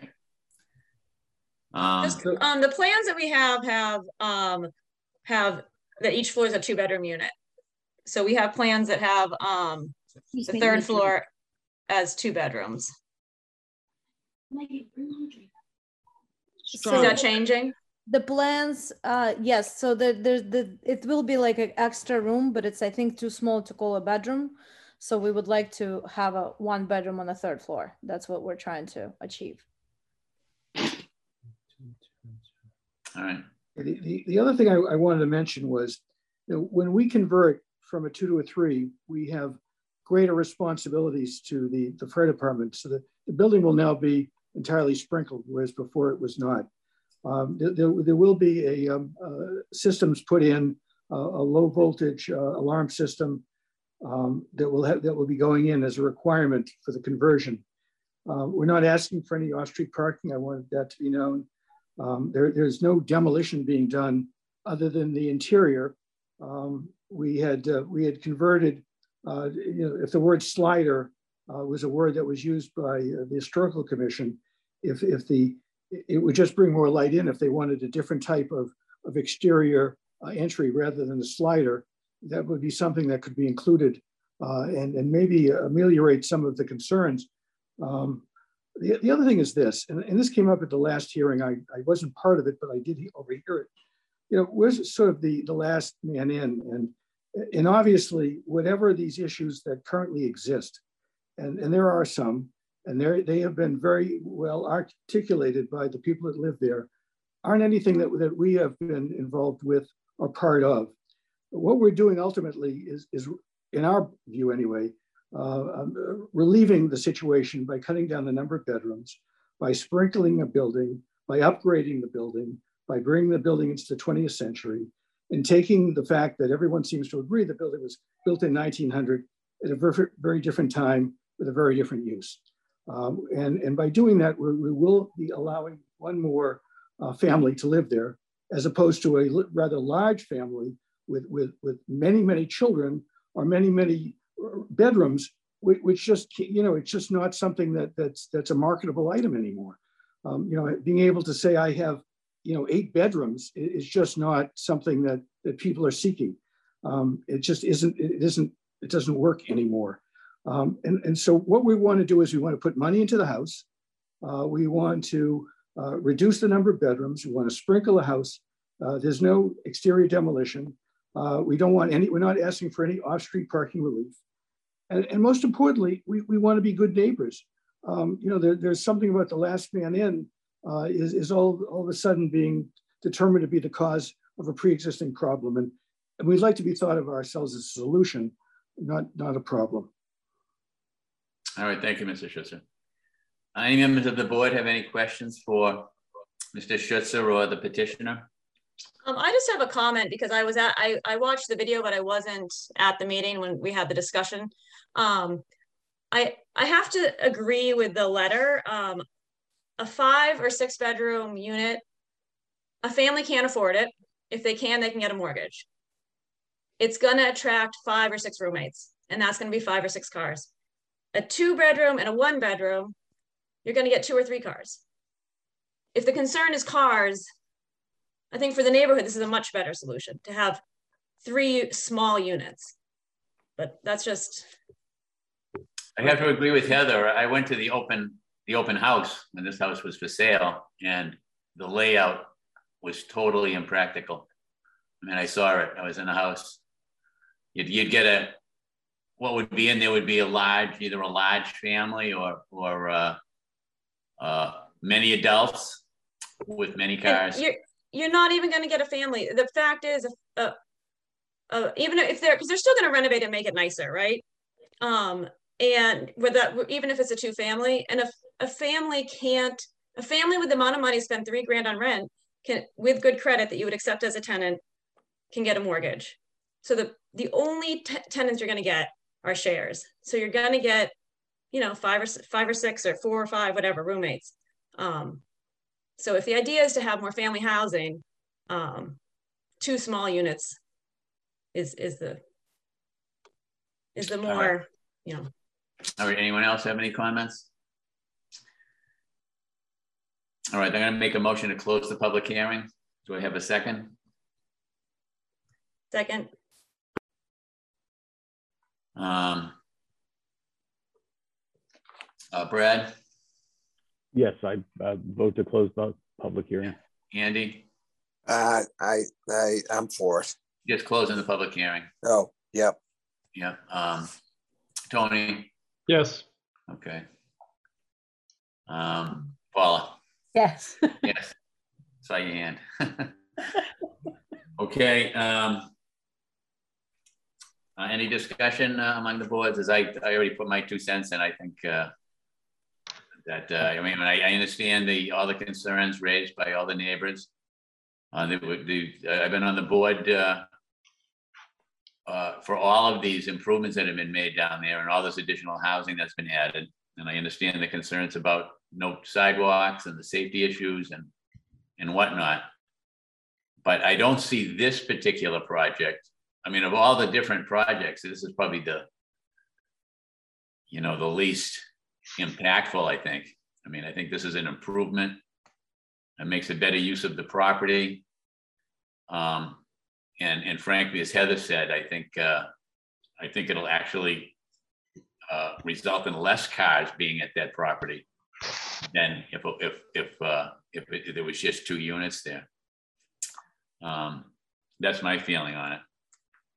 I'll just I'll just say I think I'm the odd man out on this one. I was um, I was against this one last time just because I felt like it it is inappropriate for the carrying capacity of the neighborhood. Yeah, I haven't seen anything in this presentation from the petitioner that says that they've addressed any of the concerns from the neighbors. And I think just the sheer amount of neighbors that come every time we have one of these on this street is enough for me to think that something needs to be something needs to be done in this neighborhood in terms of how many housing units we're allowing.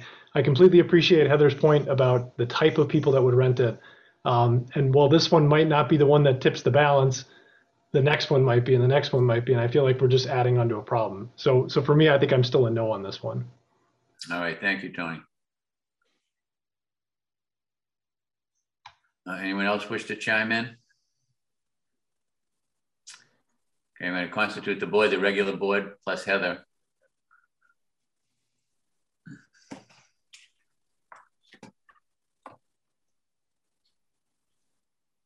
All right, I'm going to make a motion. Do you want me to make a motion? I'll make a motion. Oh, sure. Okay, go ahead, Heather. Okay.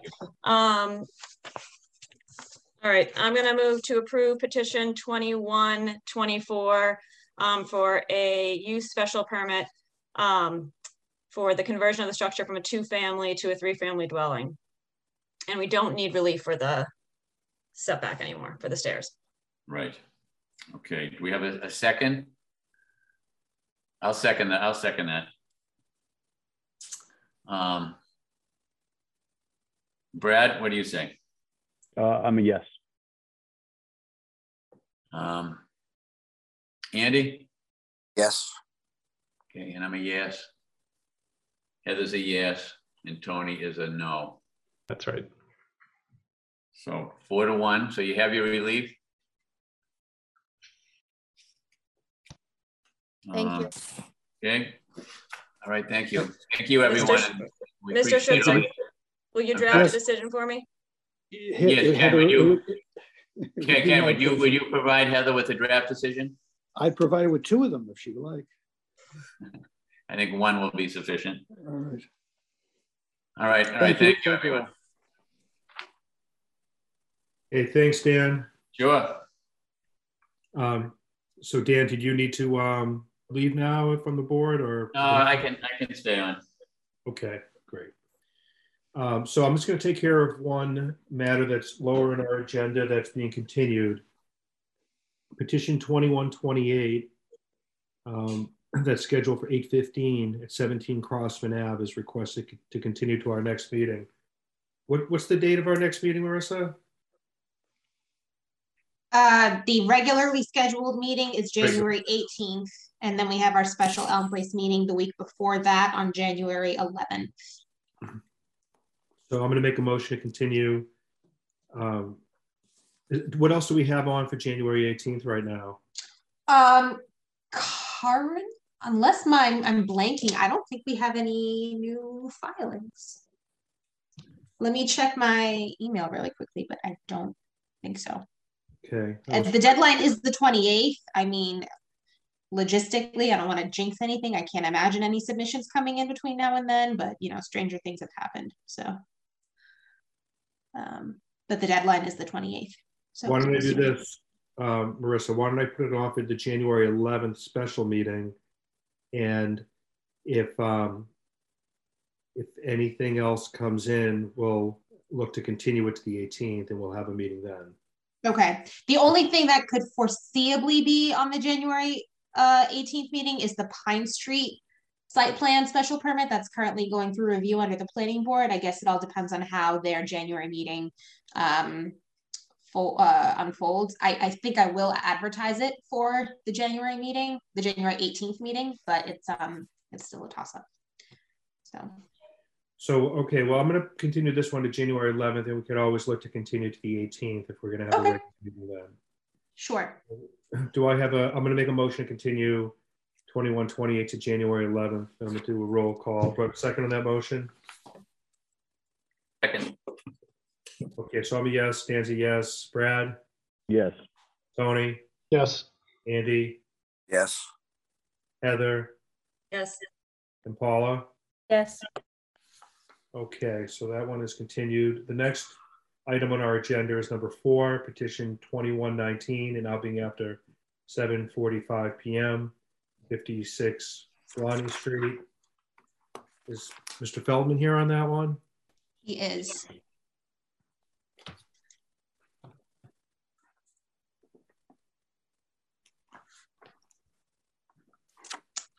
Mr. Feldman, if, Attorney Feldman, if you're there, you can, oh, there you are. Yeah, I- I'm here. Uh, Good evening, everyone. I didn't hear uh, the chair um, call 56 Blaney. Is that what you just did, uh, Mr. Yes, I did. Okay, sorry about that.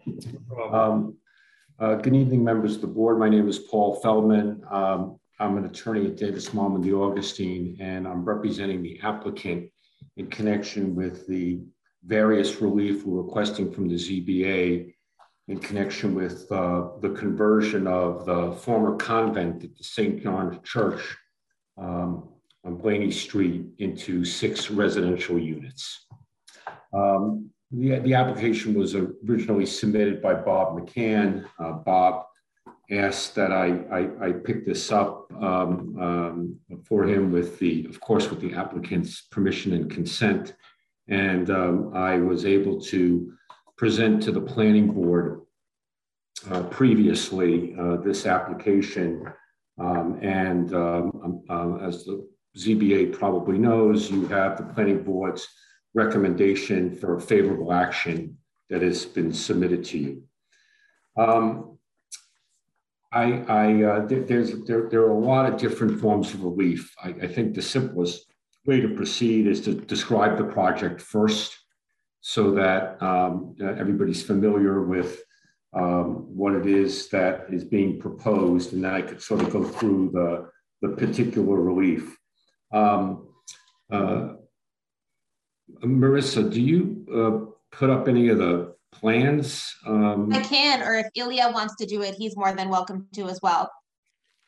um, Ilya, do you want to put up any uh, of, of the, the the last set of submitted drawings just so we can? um, If you, if you give me a minute, I can definitely do that. Or we can have our architect actually do it. Eric Zacherson is on. um, Okay, well, Oh, by yes, the I see. Oh, okay, he's in the attendees. Let me promote him to panelist function. uh, so I, I, I should have done this, um, the applicant, um, Ilya, I'm going to torture your last name, so why don't you introduce yourself to the ZBA? Yes, hi, my name is Ilya Zvenigorodsky. I'm here with my partner, Evgeny Bernstein. Um, we've uh, been working on this project for about six months now. Um, and Eric Zacherson is our architect uh, who just turned on his camera as well. So we can let him walk you guys through the proposed plan. And uh, if you have any questions, we're happy to, to answer them. So if the chair permits, I, I, I, the, Mr. Krasinski, if you believe that's the most efficient way to proceed, to present the project, then we can go through the particulars. I think an overview is great. Yeah. Okay, thank you. Eric? Uh, thank you. Can you, can everybody see my screen now? Yes. Yes. Okay, great. So uh, this is Blaney Street. Uh, the the building uh, that we're going to be talking about is the convent uh, here at 58 Blaney, 56 Blaney, um, uh, adjacent to uh, a few buildings that are uh, part of the church, St. John's Church, the rectory, the school building. Uh, the, the plan is to uh, renovate this building into six residential units. Um, but I like to start from the, from the um, master plan just so we can see kind of how this is going to be accessed. Uh, so you would come in uh, as a ve vehicle, you would come in off of Blaney. There would be a, a number of parking spaces kind of tucked in around the building. And then as a pedestrian, you would come in to the, what, for, for most of the units, you would come into the main entrance. Uh, although the ground floor units, we've worked to have uh, separate entrances so that they could uh, own their own entrance if they if that's how they uh, choose to be accessed unit owners. Um, little orientation sheet from our cover. Um, basically, Blaney Street on, on the rest of the drawings is going to be at the bottom of the, the sheet. Uh, you would enter into the building and have on the ground floor have a unit unit one on the right and unit two on the left. Uh, unit three is accessed through the rear, and all three of these have uh, a bedroom and a little bit of living space in uh, what is a very tall basement. Um, that if you were in one of the upper units, you would come in through here and go up the uh, stairs to uh, two units located on the second floor, equal kind of equally dividing the, the building. And then uh, a a sixth unit that, that holds up uh, the top of the building. Um, the unit sizes are the one, two, uh, four, and five are two bedroom units. Um, they're about 1,200 to 1,500 square feet. Uh, unit three, which is a ground floor and basement, and unit six, which is the top floor, are three bed, two bath units, and those are um, 1,800 and, and 1,700 square feet. Um, the intent of the building, or the intent of the work, is to keep as much of the exterior and much of the building uh, kind of intact. Uh, it, it was clearly built for a different purpose, and so for the most part, we're able to do quite a bit of that. Um, there are parts of it that would be kind of um, uneconomical inside that we want we need to change, including the the amount of storage that was in the basement and that we're trying to activate as living space. Um, there are a few windows we would need to change uh, in order to, to create a, um, egress uh, access. Um, and then in the uh, what is currently the chapel area, we would have to do some uh, we would have to do some more work to make that into um, two stories of living. Um, I can go into more specifics, but I, I have a feeling that at this point we probably can jump into kind of uh, general questions. And then if people want to work out, uh, want to walk through anything in particular, I can, I can come back to that. Uh, well, well, if I can, Mr. Chair, before we jump into questions, um, I think it's very important to appreciate that um, not only was it the goal, but it, it, the goal was actually achieved, that there's virtually no renovation being done to the structure on the outside.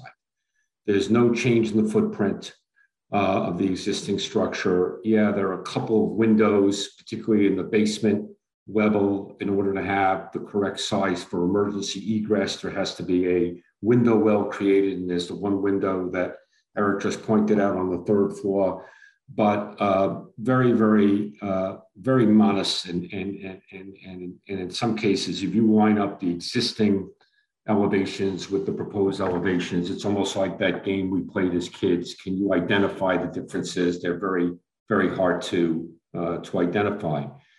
That goal of preserving this building as is um, was, um, I think, an important goal of the community, important goal of this neighborhood, important goal in the overlay district, and uh, was applauded by the uh, by the planning board. And um, and uh, uh, I think a lot of credit needs to be given to a developer who's coming in with this site structure and um, and making a proposal to to make it work um, the way it's being presented.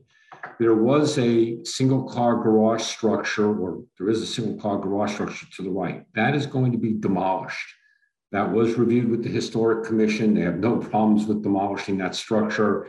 That structure uh, isn't 75 years old. It was uh, it was an add-on, and um, Historic was perfectly fine with that structure being eliminated. Um, so um, I, I, I wanted to let that, that be known because um, uh, that, that uh, what I'm talking about is the preservation of the structure because it was such an important consideration um, during the, uh, the planning board presentation.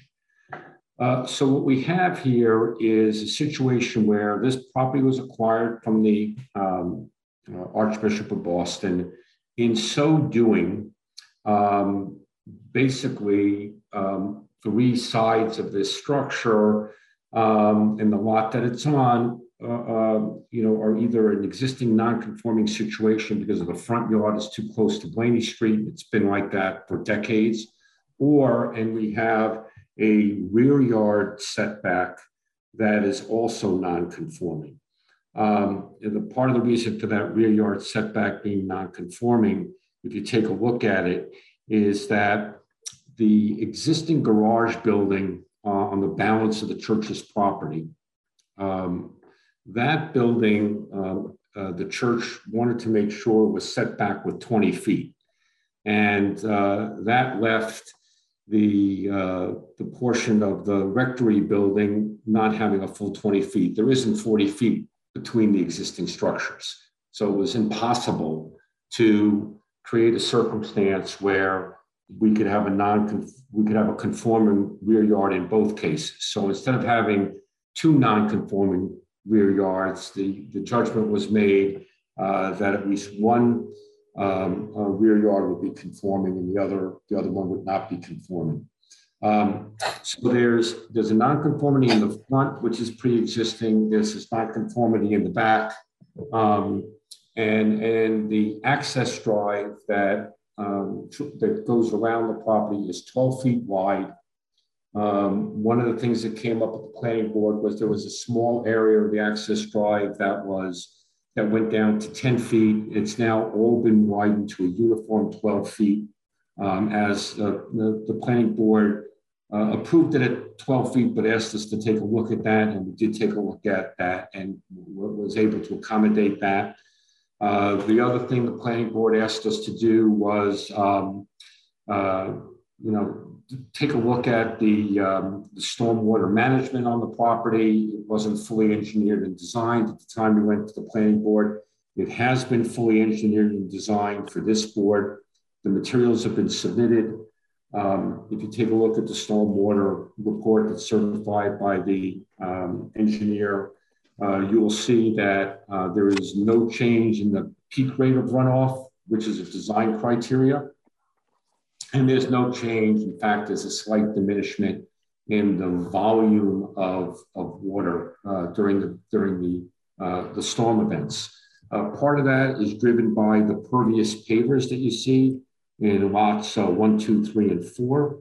Um, again, something that the planning board was interested in us trying to achieve on this site, some greater infiltration, and, uh, and the developer was able to accommodate that.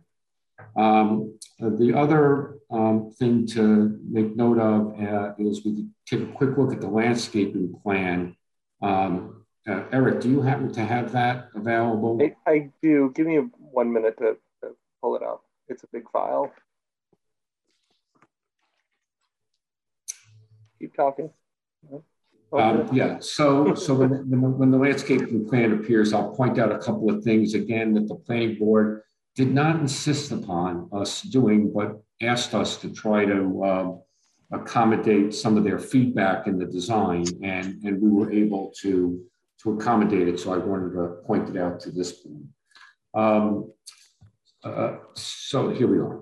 So um, one of the things that the planning board was interested in is to, is to beef up the green area in the front of the building uh, on either side. And you can see uh, the, the proposed landscaping plan does that as you walk up the front entrance. The other thing that they, uh, the planning board wanted us to do is create some green space uh, between the parking. Um, uh, so we added in the angled parking some of the green lawn area that you see. Uh, by parking space number five, we added that uh, green area, and then we have the, the green area by spaces um, uh, seven and eight, I think it is. There's there's an access way there, so we can't put more green area to the to the left. Uh, there there are a couple of mature trees which we're going to try to protect protect and preserve, and particularly some mature rhododendrons that are highlighted on this plan. Um, uh, but one of the things that we spent a fair amount of time on after the planning board uh, was to work up this landscaping plan um, and take their comments into account. Um, and the last item that I just want to point to the board's direction that also came from uh, the planning board was a, um, a lighting uh, study, the, uh, I think it's called a photometric study, so that we could demonstrate that the proposed lighting is uh, is going to be contained, you know, within the property, um, and uh, and if there is some uh, uh some some what I call off property um, uh, amount of lighting, it's really de minimis. And if you see from this from the plan that's before you, um, you know, you have 0.1 candle lights and 0.2.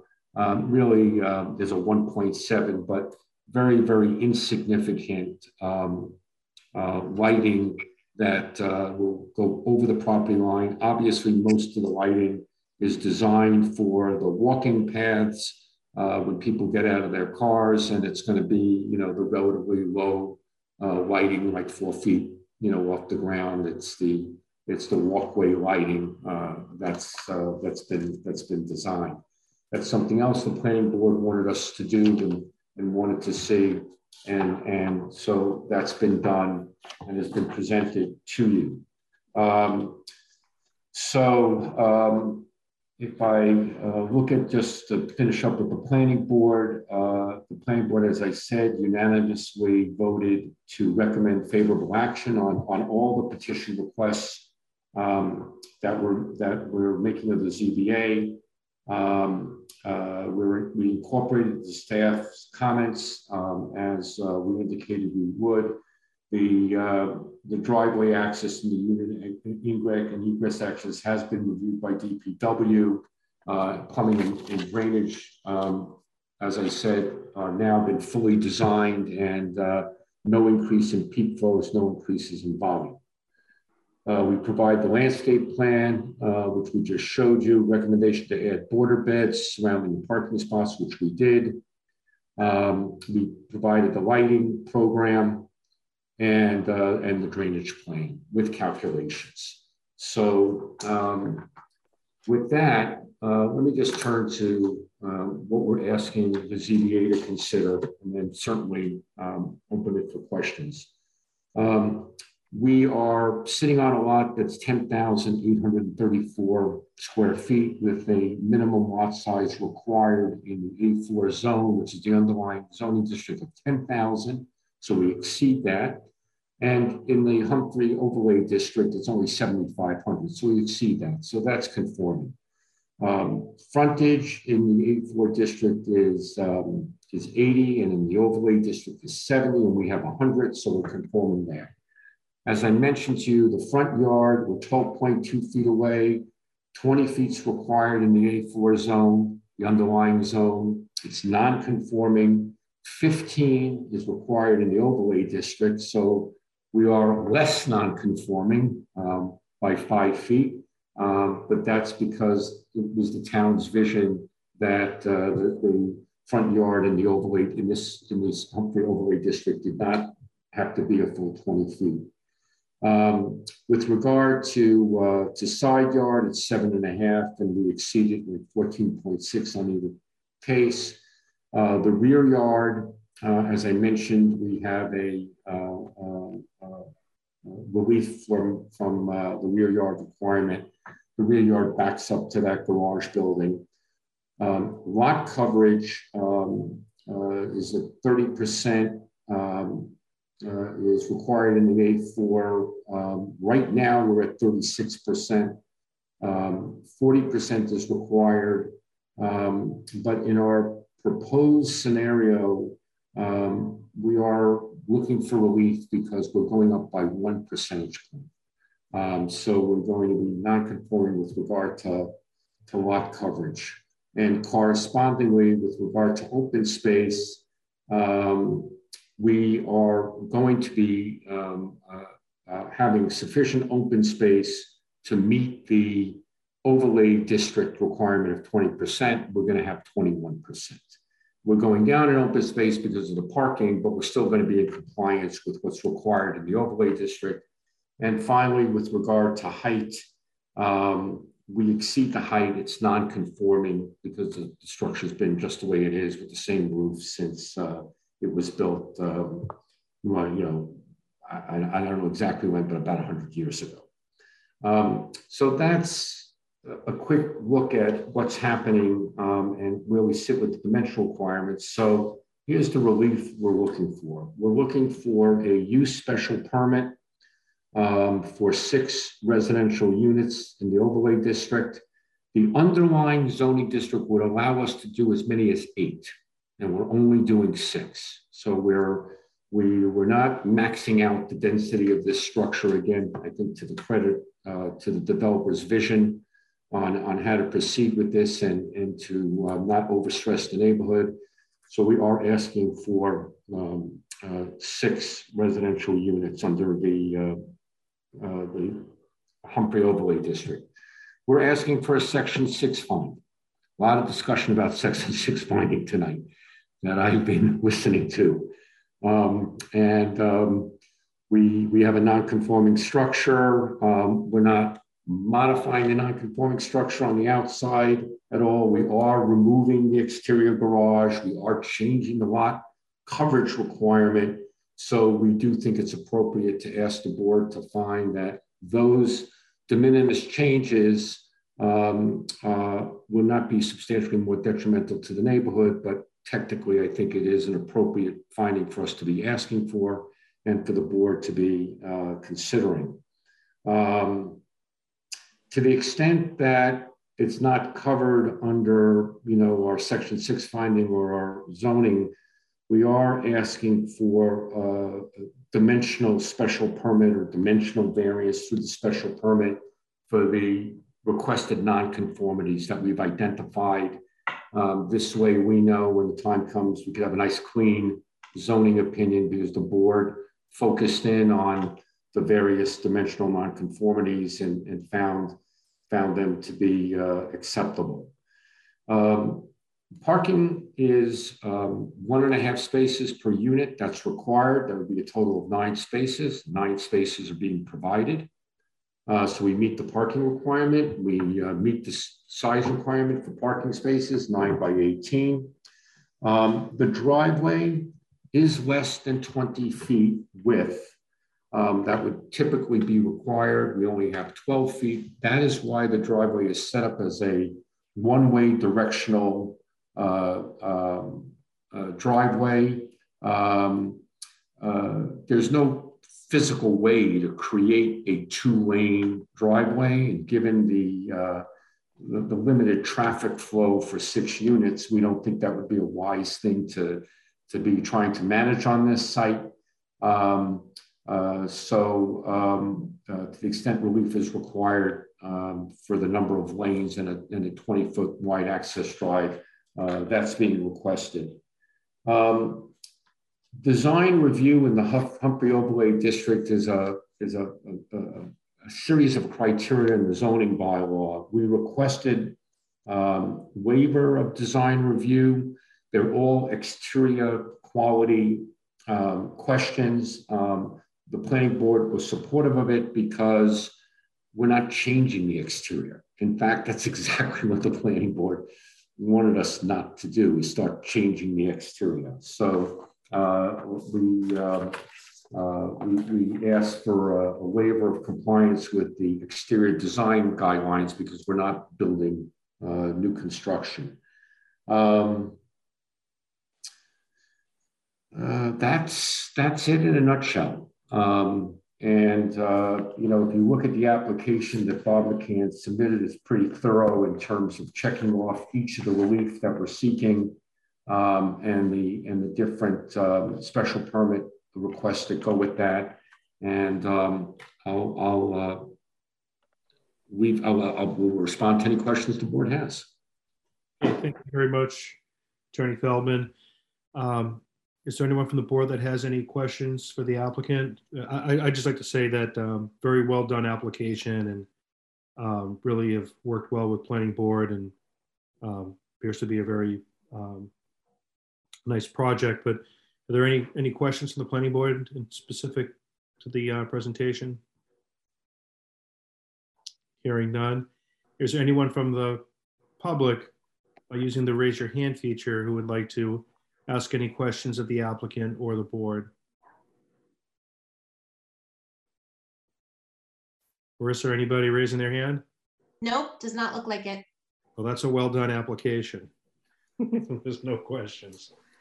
Um, you know, I will point out one thing, um, just in the in, because I, I, I think it's appropriate because it's it, an issue that came up at the planning board. They wanted to make sure that our construction vehicles wouldn't be parked on the street, that we would accommodate, we figure out how to work on the property, and the answer is yes, we can do that. So, if the board wants to impose a condition that construction vehicles won't be on the street, because we understand where this is located in the downtown area, that that um, we, uh, we, we could, we're willing to accept that condition because we understand the need for it, and we'll, we'll, we'll work around it.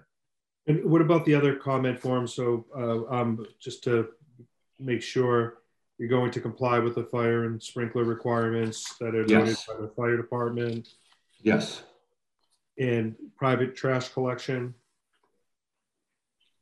Right. uh, Ilya, that's, the answer is yes.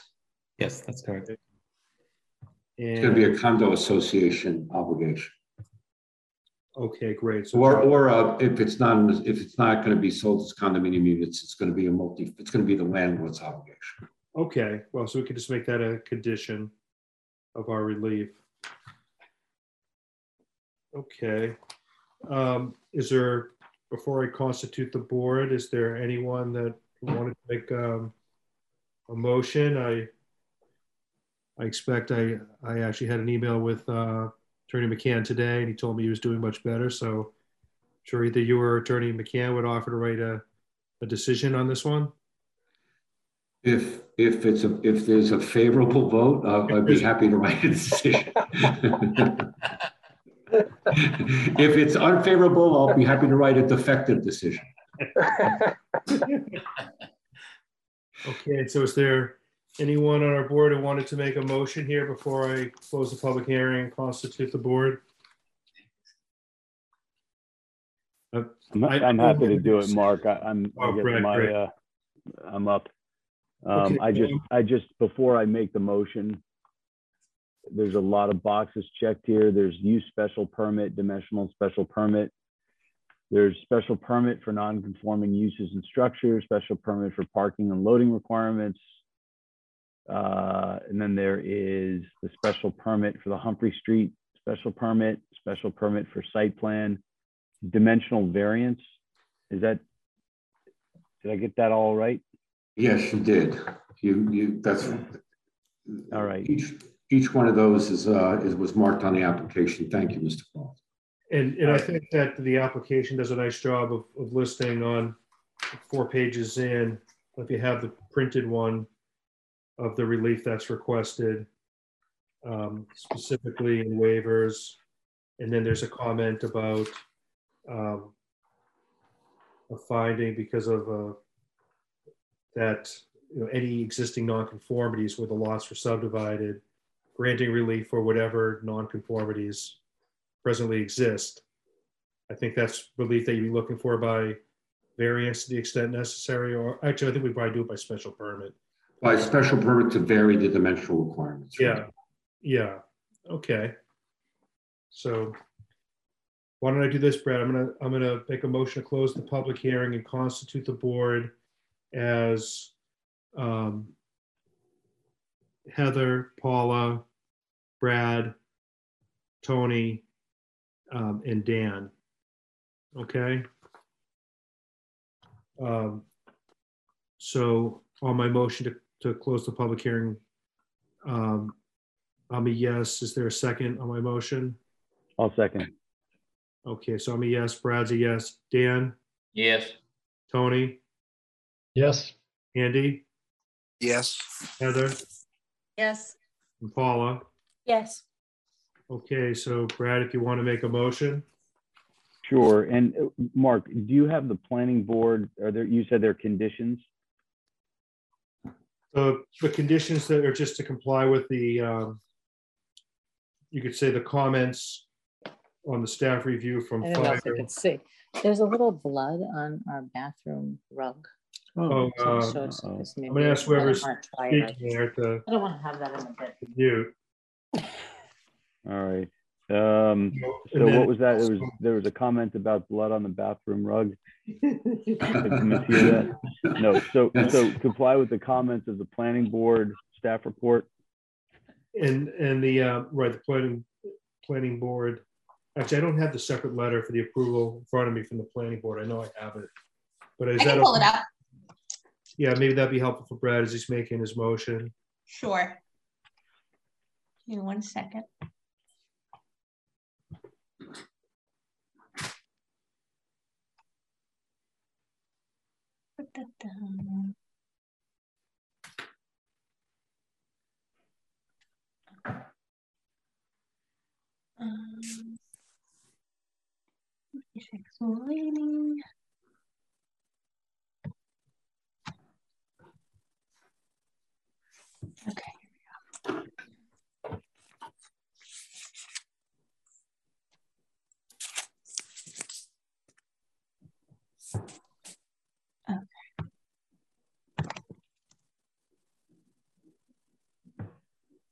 So just these four right here. These four conditions. And I, I think they've taken care of, I see two and three and uh, four, right? Right. uh, Right. We, we, we've taken care of two, three, and four, and with regard to number one, we look we looked at the driveway access and made it a uniform twelve feet. That's reflected on the plans. Uh, we, the unit egress was, e- was reviewed, and there are proper egresses from the two basement units that will meet building code. And the comments that, uh, Mr. Korneski, you pointed out from DPW, uh, for purposes of sprinklers and all that, that's going to be there. And the drainage study has been done. It's shown on the engineered drawings that there's going to be on-site infiltration and, uh, and impervious, uh, material for, for those parking spaces I identified. So what I'll do is I'll just reference, what's the date of this?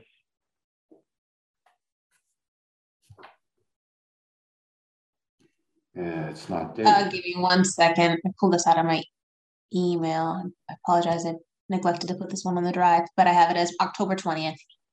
Okay.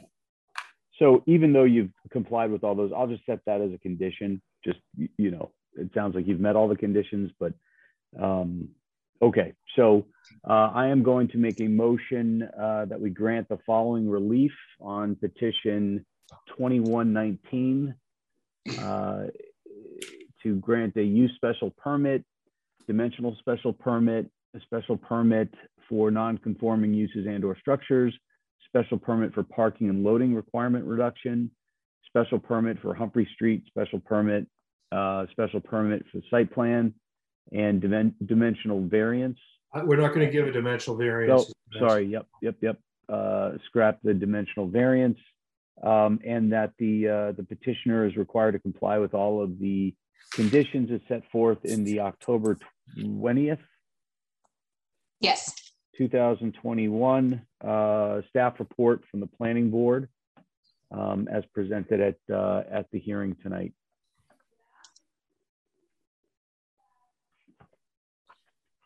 Okay, is there um, a sec, well, yes, okay, is there a second for that motion? I'll Second, Okay, so I have um, Heather on the second, so I'm going to take a roll call vote. Brad, Yes, Heather, yes, Paula, Yes. um, Tony, Yes. Dan? Yes. Okay, great. Well, uh, well done on the uh, application. Wish the applicants, petitioners, good luck with their project. Um, And thank you very much. Thank you. Can, uh, can, can somebody give me a sense of when you want to see a draft decision by? When you want to see it by? Yeah, When I do you, when, when do you want to see it? Like, uh, uh, I, I don't, um, with this vote, when, do you have to file with the town clerk within 14 days? Is that how it works? no, I, so what, if, if you, whenever you get a draft decision to, to Brad, you you can send it to Marissa. She'll Right. Brad or connect you with Brad for email. And, and then he'll, once you get it to him, he'll turn around very quickly, I'm sure, is his experience. We don't vote on it after. It's just Brad will sign it, send it to our town clerk for filing, and that'll trigger the 20 days. Yeah, I, Brad, I'll try to get it to you before the New Year's, but it may slip to that first week after the New Year's. whenever it's convenient, yeah, for you. Given I'll, all the uh, year-end stuff going on. Okay. Understood. Yeah, I'll turn it around as, as quickly as I can after I receive it. Um, Thank you very much, and Mark, I owe you a call. All right, take your time. Okay. All right. Good night, everybody. Good luck. Okay, bye-bye. members board. Thank you. Okay, so the next matter that we have um, is petition 2126 and now being after 8 p.m.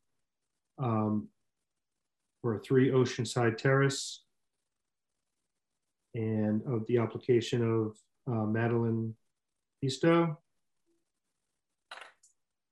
Present. Uh, my name is Stephen Livermore. Um, I'm an architect in Salem. I'm the architect for the project. Uh, Madeline and Matt Pisto are also on the Zoom, so they can answer questions. Um, we have an existing uh, cottage it's on a separate lot, but adjacent to uh, the Pisto's primary residence. And what they would like to do is some improvements on the cottage, um, basically modifying the roof structure and also incorporating an existing uh, enclosed porch and an existing covered porch into the living area. And uh, you'll, I think you, you've seen the drawings. It's fairly straightforward. Pardon me? I was just gonna say, we'll pull them up. Okay. And the existing cottage is around 500 square feet, and we're really just increasing that footprint by adding a covered porch to the new center entrance. And the drawings are fairly self-explanatory. One of the things, or one of the reasons why we're changing the roof structure is that the uh, headroom in the existing cottage is fairly low.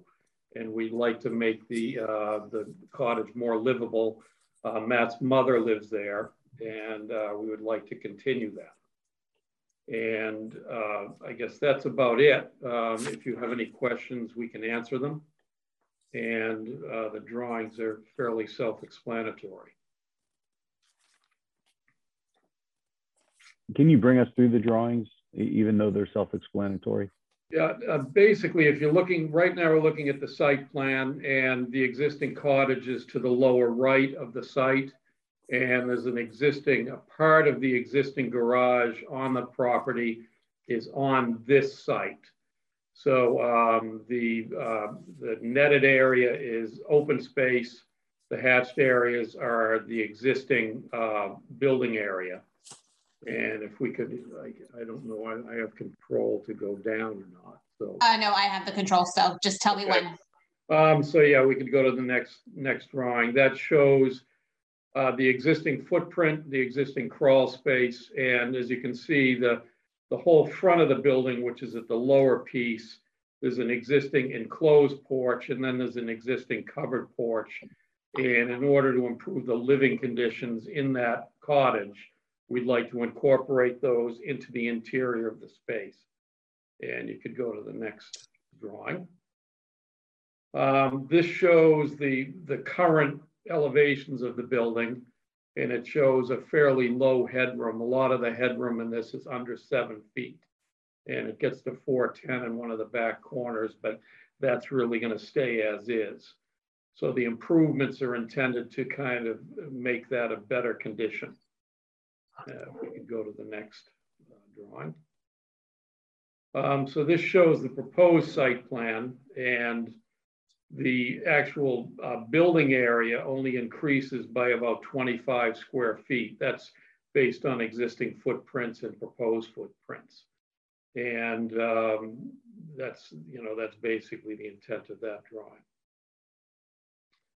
Um, the proposed uh, floor plan is, incorporates and allows us to have a larger bedroom on the right and a better living space, uh, sorry, a larger bedroom on the left and a better living space on the right with the uh, with that new covered porch at the bottom, which is just basically to give you uh, some protection as you go into the building. And then we could go to the next. The, uh, the Pistos wanted to add a little bit of interest in the, on their side of it. So we put uh, two small dormers up in the, up in the roof structure, but they would just add light into the uh, existing one story building. There would be no second story or anything like that. But the general intent of the new roof configuration is to provide uh, more headroom in the living space. And again, that's basically the, the presentation.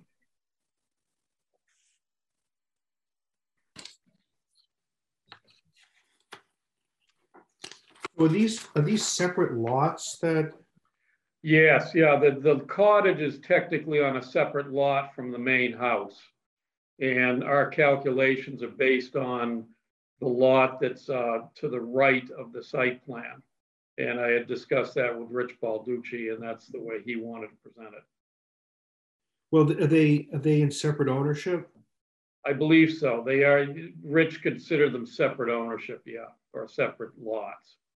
Well, there's, that's, I'm just wondering about issues of merger, zoning purposes where you have nonconformities, if it, if it is in fact separate lots or not. That's the way he asked me to present it. Right, but you don't have the deeds for either property. No, I don't, no. Mark, are you? Want me to do a quick you- search in Patriot Properties, Mark?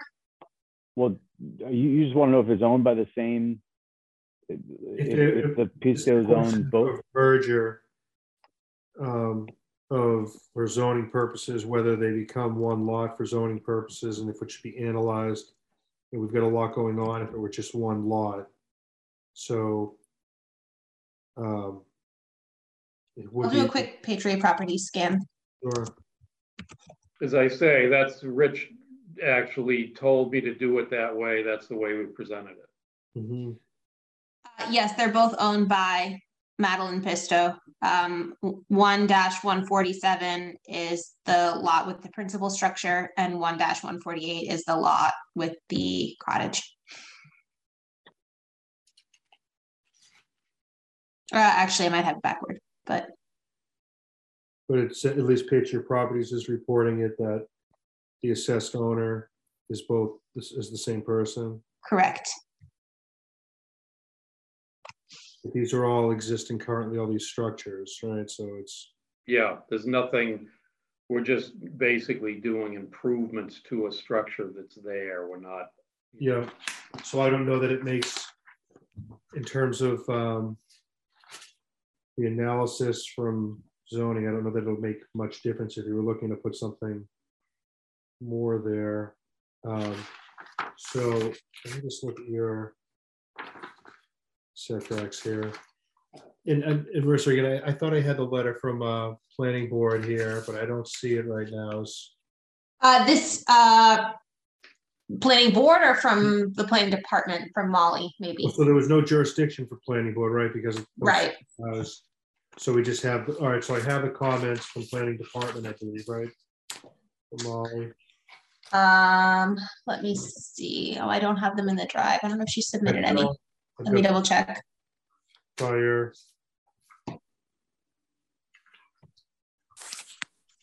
Uh, Mark, wouldn't it just diminish the, the existing nonconformity? well, so if, um, if, if we have a zoning merger, what it would do is if you have a nonconformity on one of the lots, zoning would look to minimize the nonconformity by combining them for zoning purposes. So it's then treated as one lot. Um, so if, if that were the case, these are all protected under 40A. But just as we saw from the Bellalta case, the the changes they're making need to be conforming changes. So it looks like they're fine on lot coverage because they're still under the thirty percent. It's not, it's not a nonconformity. Um, The, e- everything looks like it's fine. It's because it's still the same distances on that non-conforming side yard setback. Um, So I don't see that there's anything that's triggered by these changes that would um, would be required. It looks to me, once again, the same analysis that we saw earlier, that it defined it. Um, If they're all conforming changes.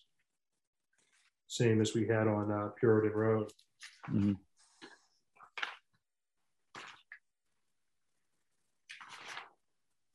Hopefully this is a little bit more uh, straightforward than Puritan Road. everything is more straightforward. Yeah, I, I would hope so. But the, the, the analysis of, uh, that we had there on, um, a single or two fam, so is this is, how many re- residential units are here on this, if it were a combined one? Two. Is a single family that the Pistos live in, and this is a cottage that Okay. the mother-in-law lives in. So it would be a single or two family and, it, right, so I, I think that that analysis, as long as they're conforming changes, which they appear to me to be. Um, so I can't, can you blow that up a little bit, Marissa? I can't see. Right, so frontage size of lot rear setback. Okay, dumpster stored in the area, okay. So I see this as, as very similar to the earlier one. I think it's just um, a finding that, well, first I should ask if there's anyone from the public that wanted to be heard about this petition. Please use the raise your hand. No one, I assume, Marissa? Does not look like it, now. Okay. So would anyone care to make a motion on this? It's, you know, for just that same analysis, but a a finding? That they're all conforming changes under the Bellalta case?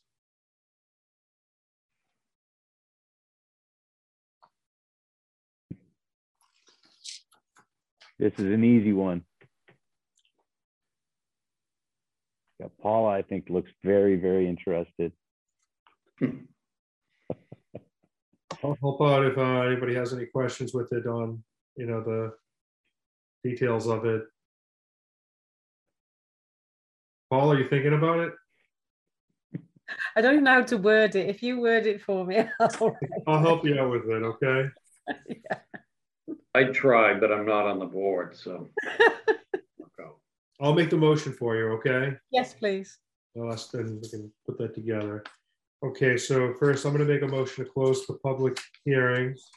And I'm gonna constitute the board as, um, as myself, Paula, um, Brad, Heather. You need a fifth one? and myself, Paula, Brad, Heather, and um, Tony. So um, I'm gonna, so I'm a yes. Do I have a second on that? Second, Okay, so I have, I'll just do a roll call. Brad, yes. uh, Paula, Yes. Heather, Yes. Tony, Yes. uh, Dan, Yes. and Andy. Yes. So I'm gonna make a, a motion to um, make a finding that pursuant to the Bellalta case, that the um, the changes that are proposed by the petitioner in petition 2126 are all conforming changes, do not increase any of the existing nonconformities. um, Subject to the conditions um, of the fire department, which recommended a PEX residential sprinkler system to be installed to the plumbing of this building. That okay, Stephen? I mean, it's a single unit. I'm not sure why we need to sprinkle. How about I do this, that, that, um, the petitioner, um, obtain the approval of the Swampscott Fire Department for, um, any upgrades they may require to the existing detection devices um, and or residential sprinkler system up to and including Apex residential sys- sprinkler system, um, which will ultimately be decided by the Swampscott Fire Department whether it is necessary. So I'm gonna leave it to them.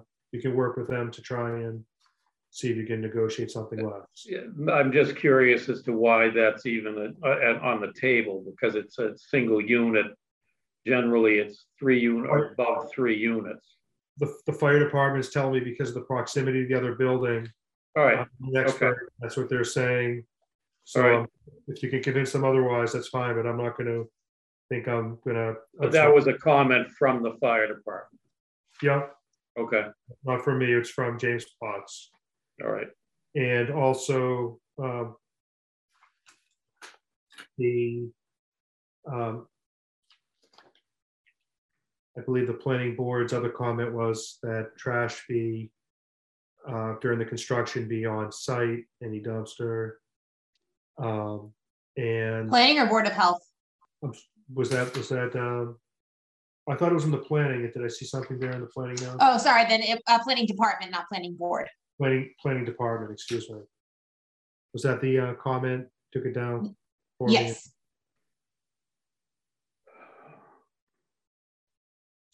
So that was the comment, yes.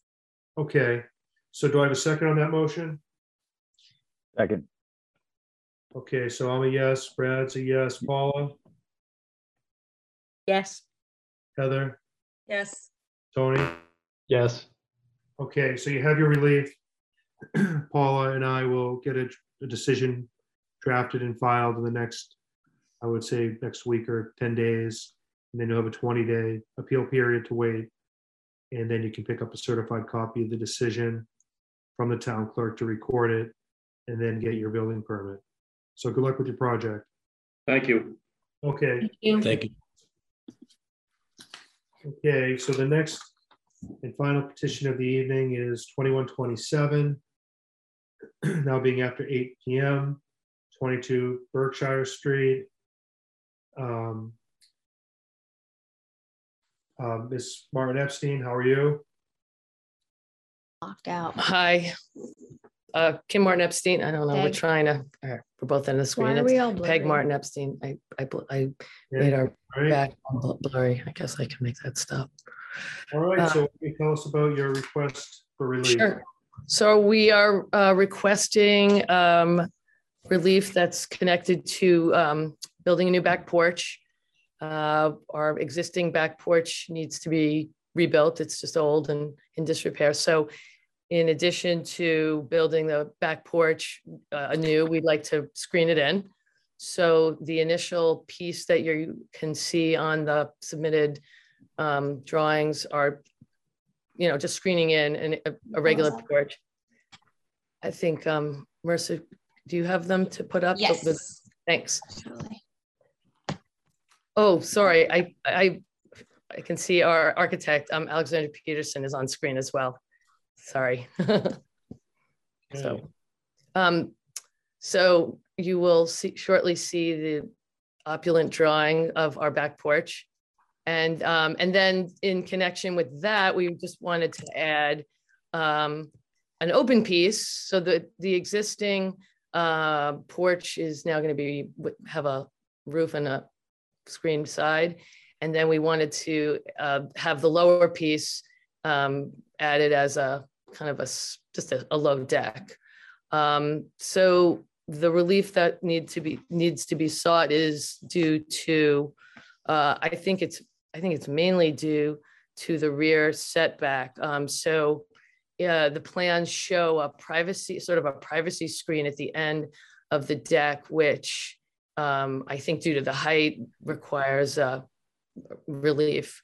Um, and I guess I will just say that, um, if you know this neighborhood, we are very cheek to jowl. They're 5,000 square foot lots. And um, notwithstanding the fact that everybody's fence is probably at the right level, um, everybody's deck is higher. And so, you know, we're basically in a fishbowl and, you know, we're two, two women and a teenage daughter, and we'd like to be able to sit in our backyard with a little bit of privacy. So I think what we are adding here is in conformity with, you know, the style of the neighborhood. I think it actually improves the general condition of the neighborhood. Um, I think a lot of people have thrown up de- open decks that are quite high. And so this is actually considerably more private than um, the other features in the neighborhood. And um, the, the side yard, I think um, in the application, you'll see that there's an existing nonconformity on the side yard.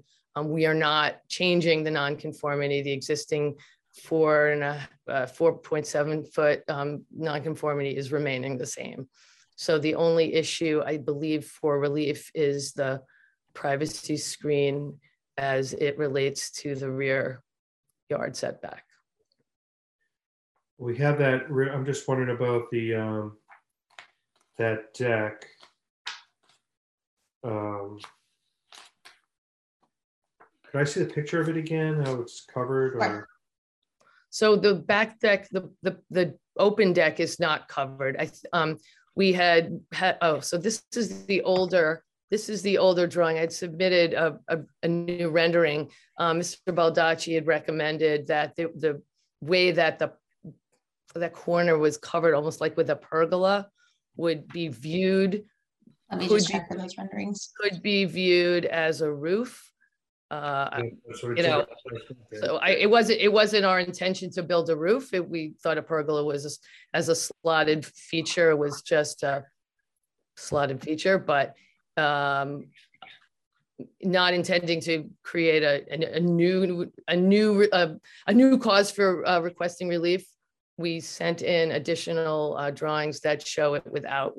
So if you are inclined to view that as a roof, then we're happy to not have it be a roof, but um, I think that's, that's up for your, your decision anyway, but, but, so we sent in some new drawings to show it without the slotted sort of pergola top.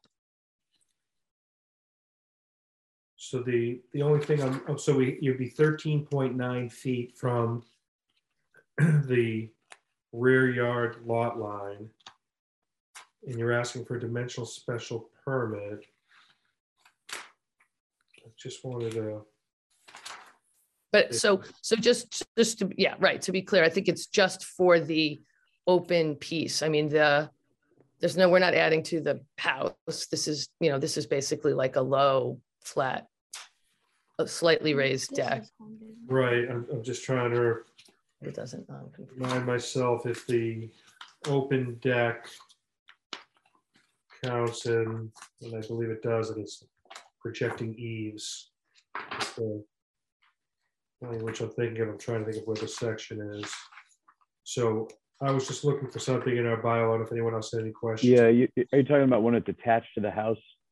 It can go Yeah. right up to. uh, I Oh, think yeah, it's- whether or not that, if we can provide relief into that side yard setback beyond the dimensional special permit relief, which is twenty percent.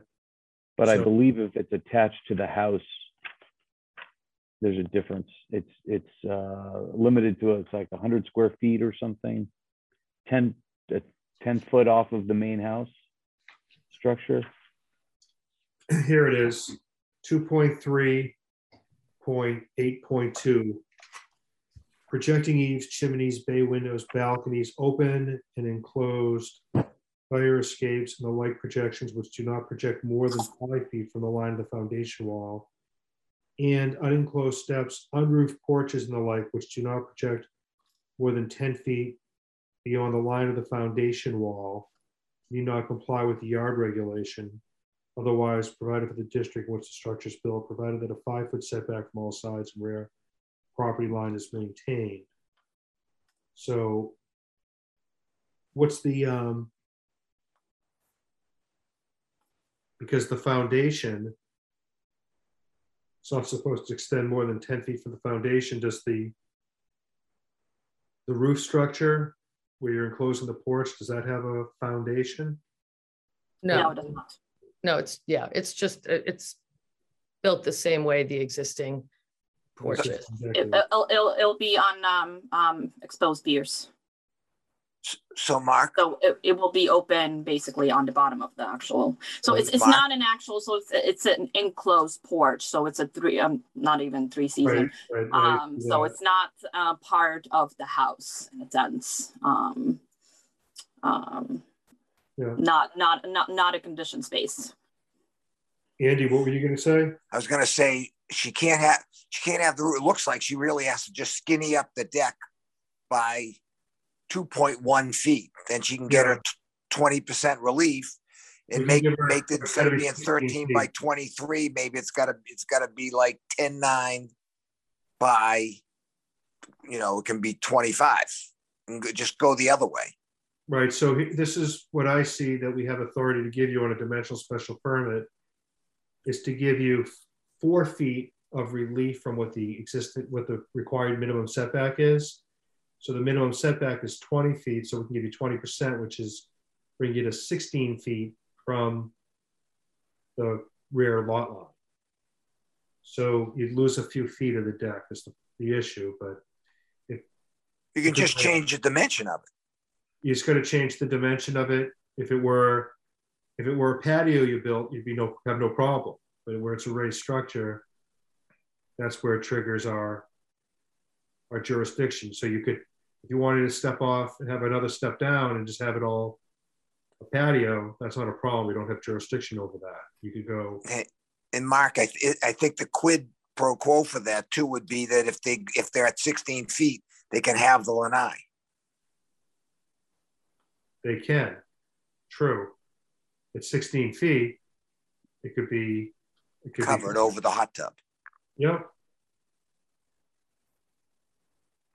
So what we have authority to give is to give you, and I don't see any issues with this relief except for that one, the, how close it is to the rear yard setback. We can't give you more than what we're allowed to, and the maximum would make it at least 16 feet. So you can be right to that 16 feet. I recommend you do 15 feet 11 inches so that you're sure you're you're there. But that's what we have authority to give. So I think we could give you all the relief you ask for here, except for you know up to that point. It's got to be 16 feet from the lot line. And you can have. I mean, but and you can change the length of the deck from 23 set 0.75 to 25 or 26. Right. You could do that. That's not a problem. So, you know, we can give you the relief and just make it conditioned upon it, it on no closer than 16 feet from the rear lot line and that it be within the side yard setback, no, no closer. Rear yard setback. Um, no, no, on the side yard, if they were to make the other, the other side, right, the other side. Right, if they were to make it wider, Andy, Right. Make it further away from the rear lot line, but make it um, extended out in the other direction, perpendicular. You guys okay with that? This this drawing makes the yard look very large. it's not, so we'll we'll find the uh, inches right, well, wherever they are. Two feet three inches off it, and and you have there's not much, let's see, so the side yard setback is in that, in your district is seven and a half feet. You can't bring it any closer where it's already 4.7 on um, the Thompson Peterson side. Right. On the other side, you could extend it out to the point where it's, you know, up to um, up to seven and a half feet, so you can make it Mhm. longer.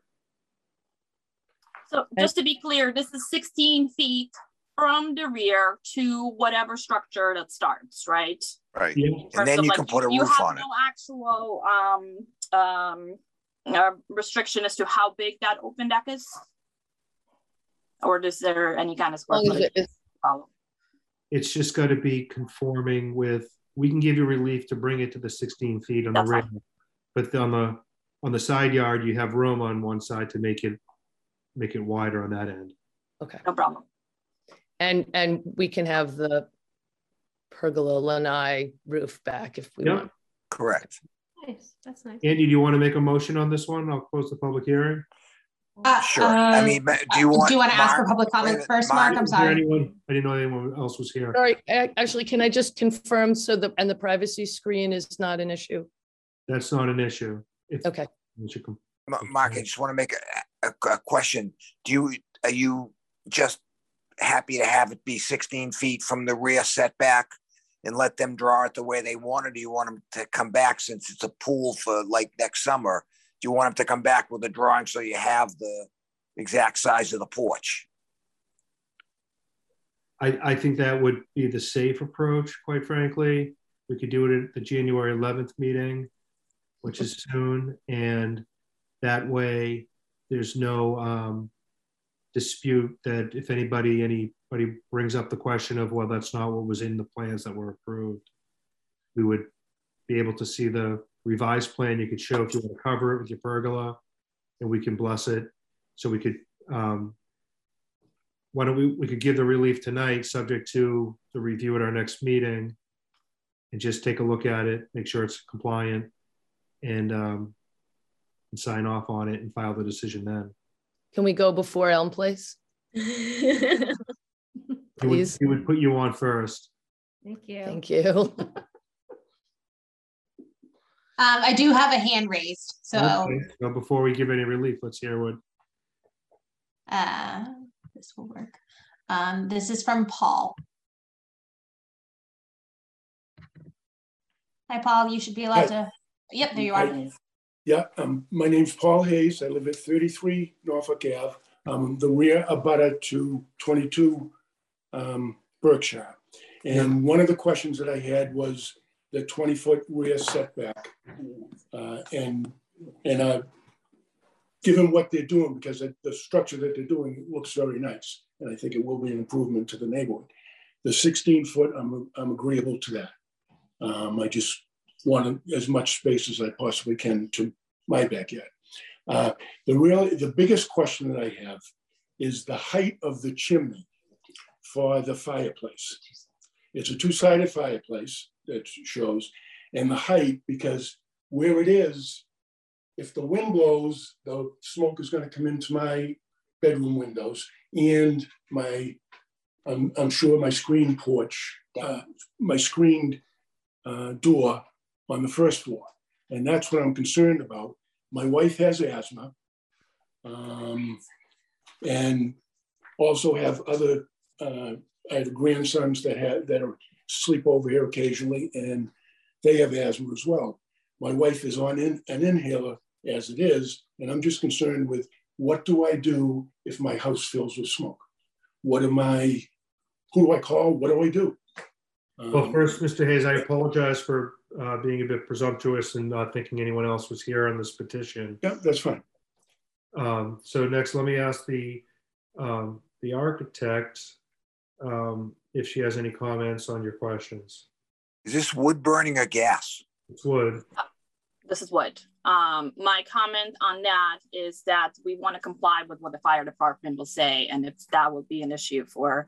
Um, so when we were um, designing the fireplace, we were fully aware that um, um, you know, there's going to be questions from the fire department, and we definitely want to make it, you know, safe for everyone, including the homeowners themselves, obviously, and including the actual neighbors um, around uh, the neighborhood. So we're not intending for it to be, um, you know, any kind of hazard um, to be uh, for any and any and no, no none of the owners and none of the neighbors around.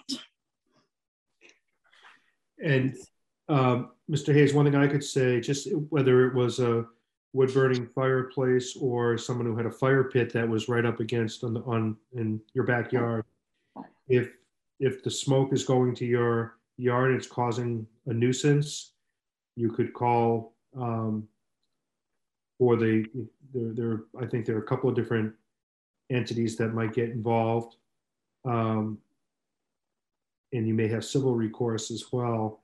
So, know, we haven't been um, in cases before where we've regulated that I can recall a wood burning fireplace. We've had commercial uses with uh, restaurants where we've been concerned with odors. And so, what I would do is I would just caution the petitioner, um, or I'd suggest that we caution the, the petitioner to take steps to make sure that uh, appropriate measures are taken to um, minimize uh, smoke from affecting abutters and other neighbors. I mean, we could even put that as a condition of our relief. There are filter systems I looked into it a little bit, and there are filter systems that are available for fireplaces. I don't know if that's something that Swampscott maybe should look into for any future, you know, fireplaces that are built. That that be part of the stipulation to take out the pollutants and, and the smoke. And that might be helpful. Um, and then the only other question I have is on the privacy screen. I think it's a great idea. It gives them privacy and it gives us privacy. Um, it's just to make sure that it does get built. And um, if something happens to it, whether a tree falls on it or whatever it gets damaged, or in future, some of the wood out of it, that it be replaced with the hot tub that's going in there, gives them the privacy and us the privacy, and just would like the stipulation that it something happens to it, it that it actually does get built and that um, it would be replaced if that's a possibility. Well, I would, I would think that, you know, we don't put in a condition on when somebody give relief for any type of structure that if it's destroyed, that it be rebuilt. I'd suggest that it'll be part of the structure, part of the home, and it would be insured. Um, and likely the insurer would require that it be restored if there were a claim, if there were damage. Um, but that's not something we've um, we've stuck our nose in at all to require uh, that it be. And, and I'm just thinking for their privacy and our privacy. That's all. That's Could, Andy, were you going to say something? I was going to say, I missed, hey, Paul, it's Andy Rose. I missed uh, you're concerned about the fireplaces that it's not high enough or that the, just that the chimney, the chimney where it, where it's coming out of the roof, it's right at the second floor bedrooms, theirs as well as mine. And, and all the houses in the area are all large houses and it could get caught down at a lower thing and come right into right into the house. That's that's my concern.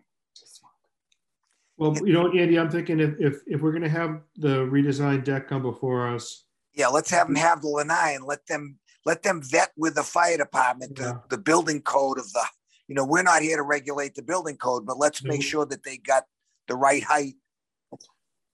You yeah, know, maybe you can just listen to what uh, Mr. hayes's concerns are, and if there's some way to make it better, uh, or to satisfy that it's not going to be a problem for him on the wood burning fireplace with the height of the chimney, and we can take that up at our next meeting. We'll put you on first on January 11th. Terrific.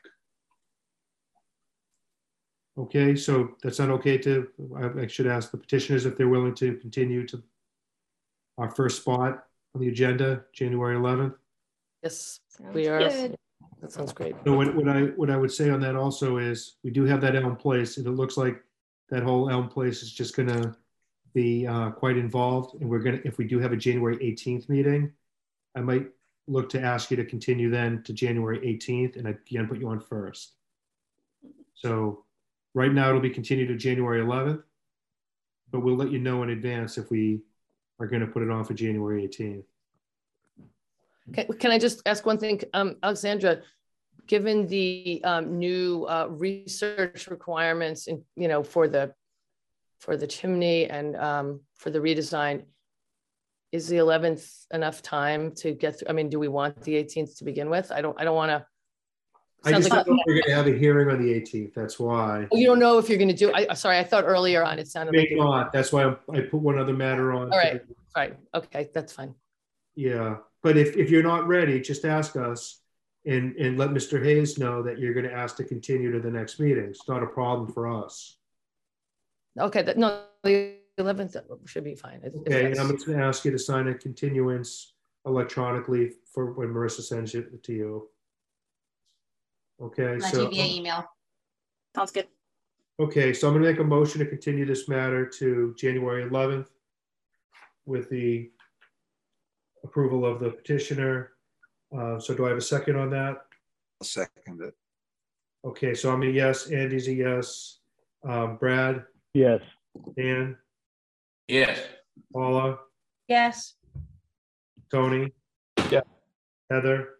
Yes. Okay, so we'll see you on the 11th.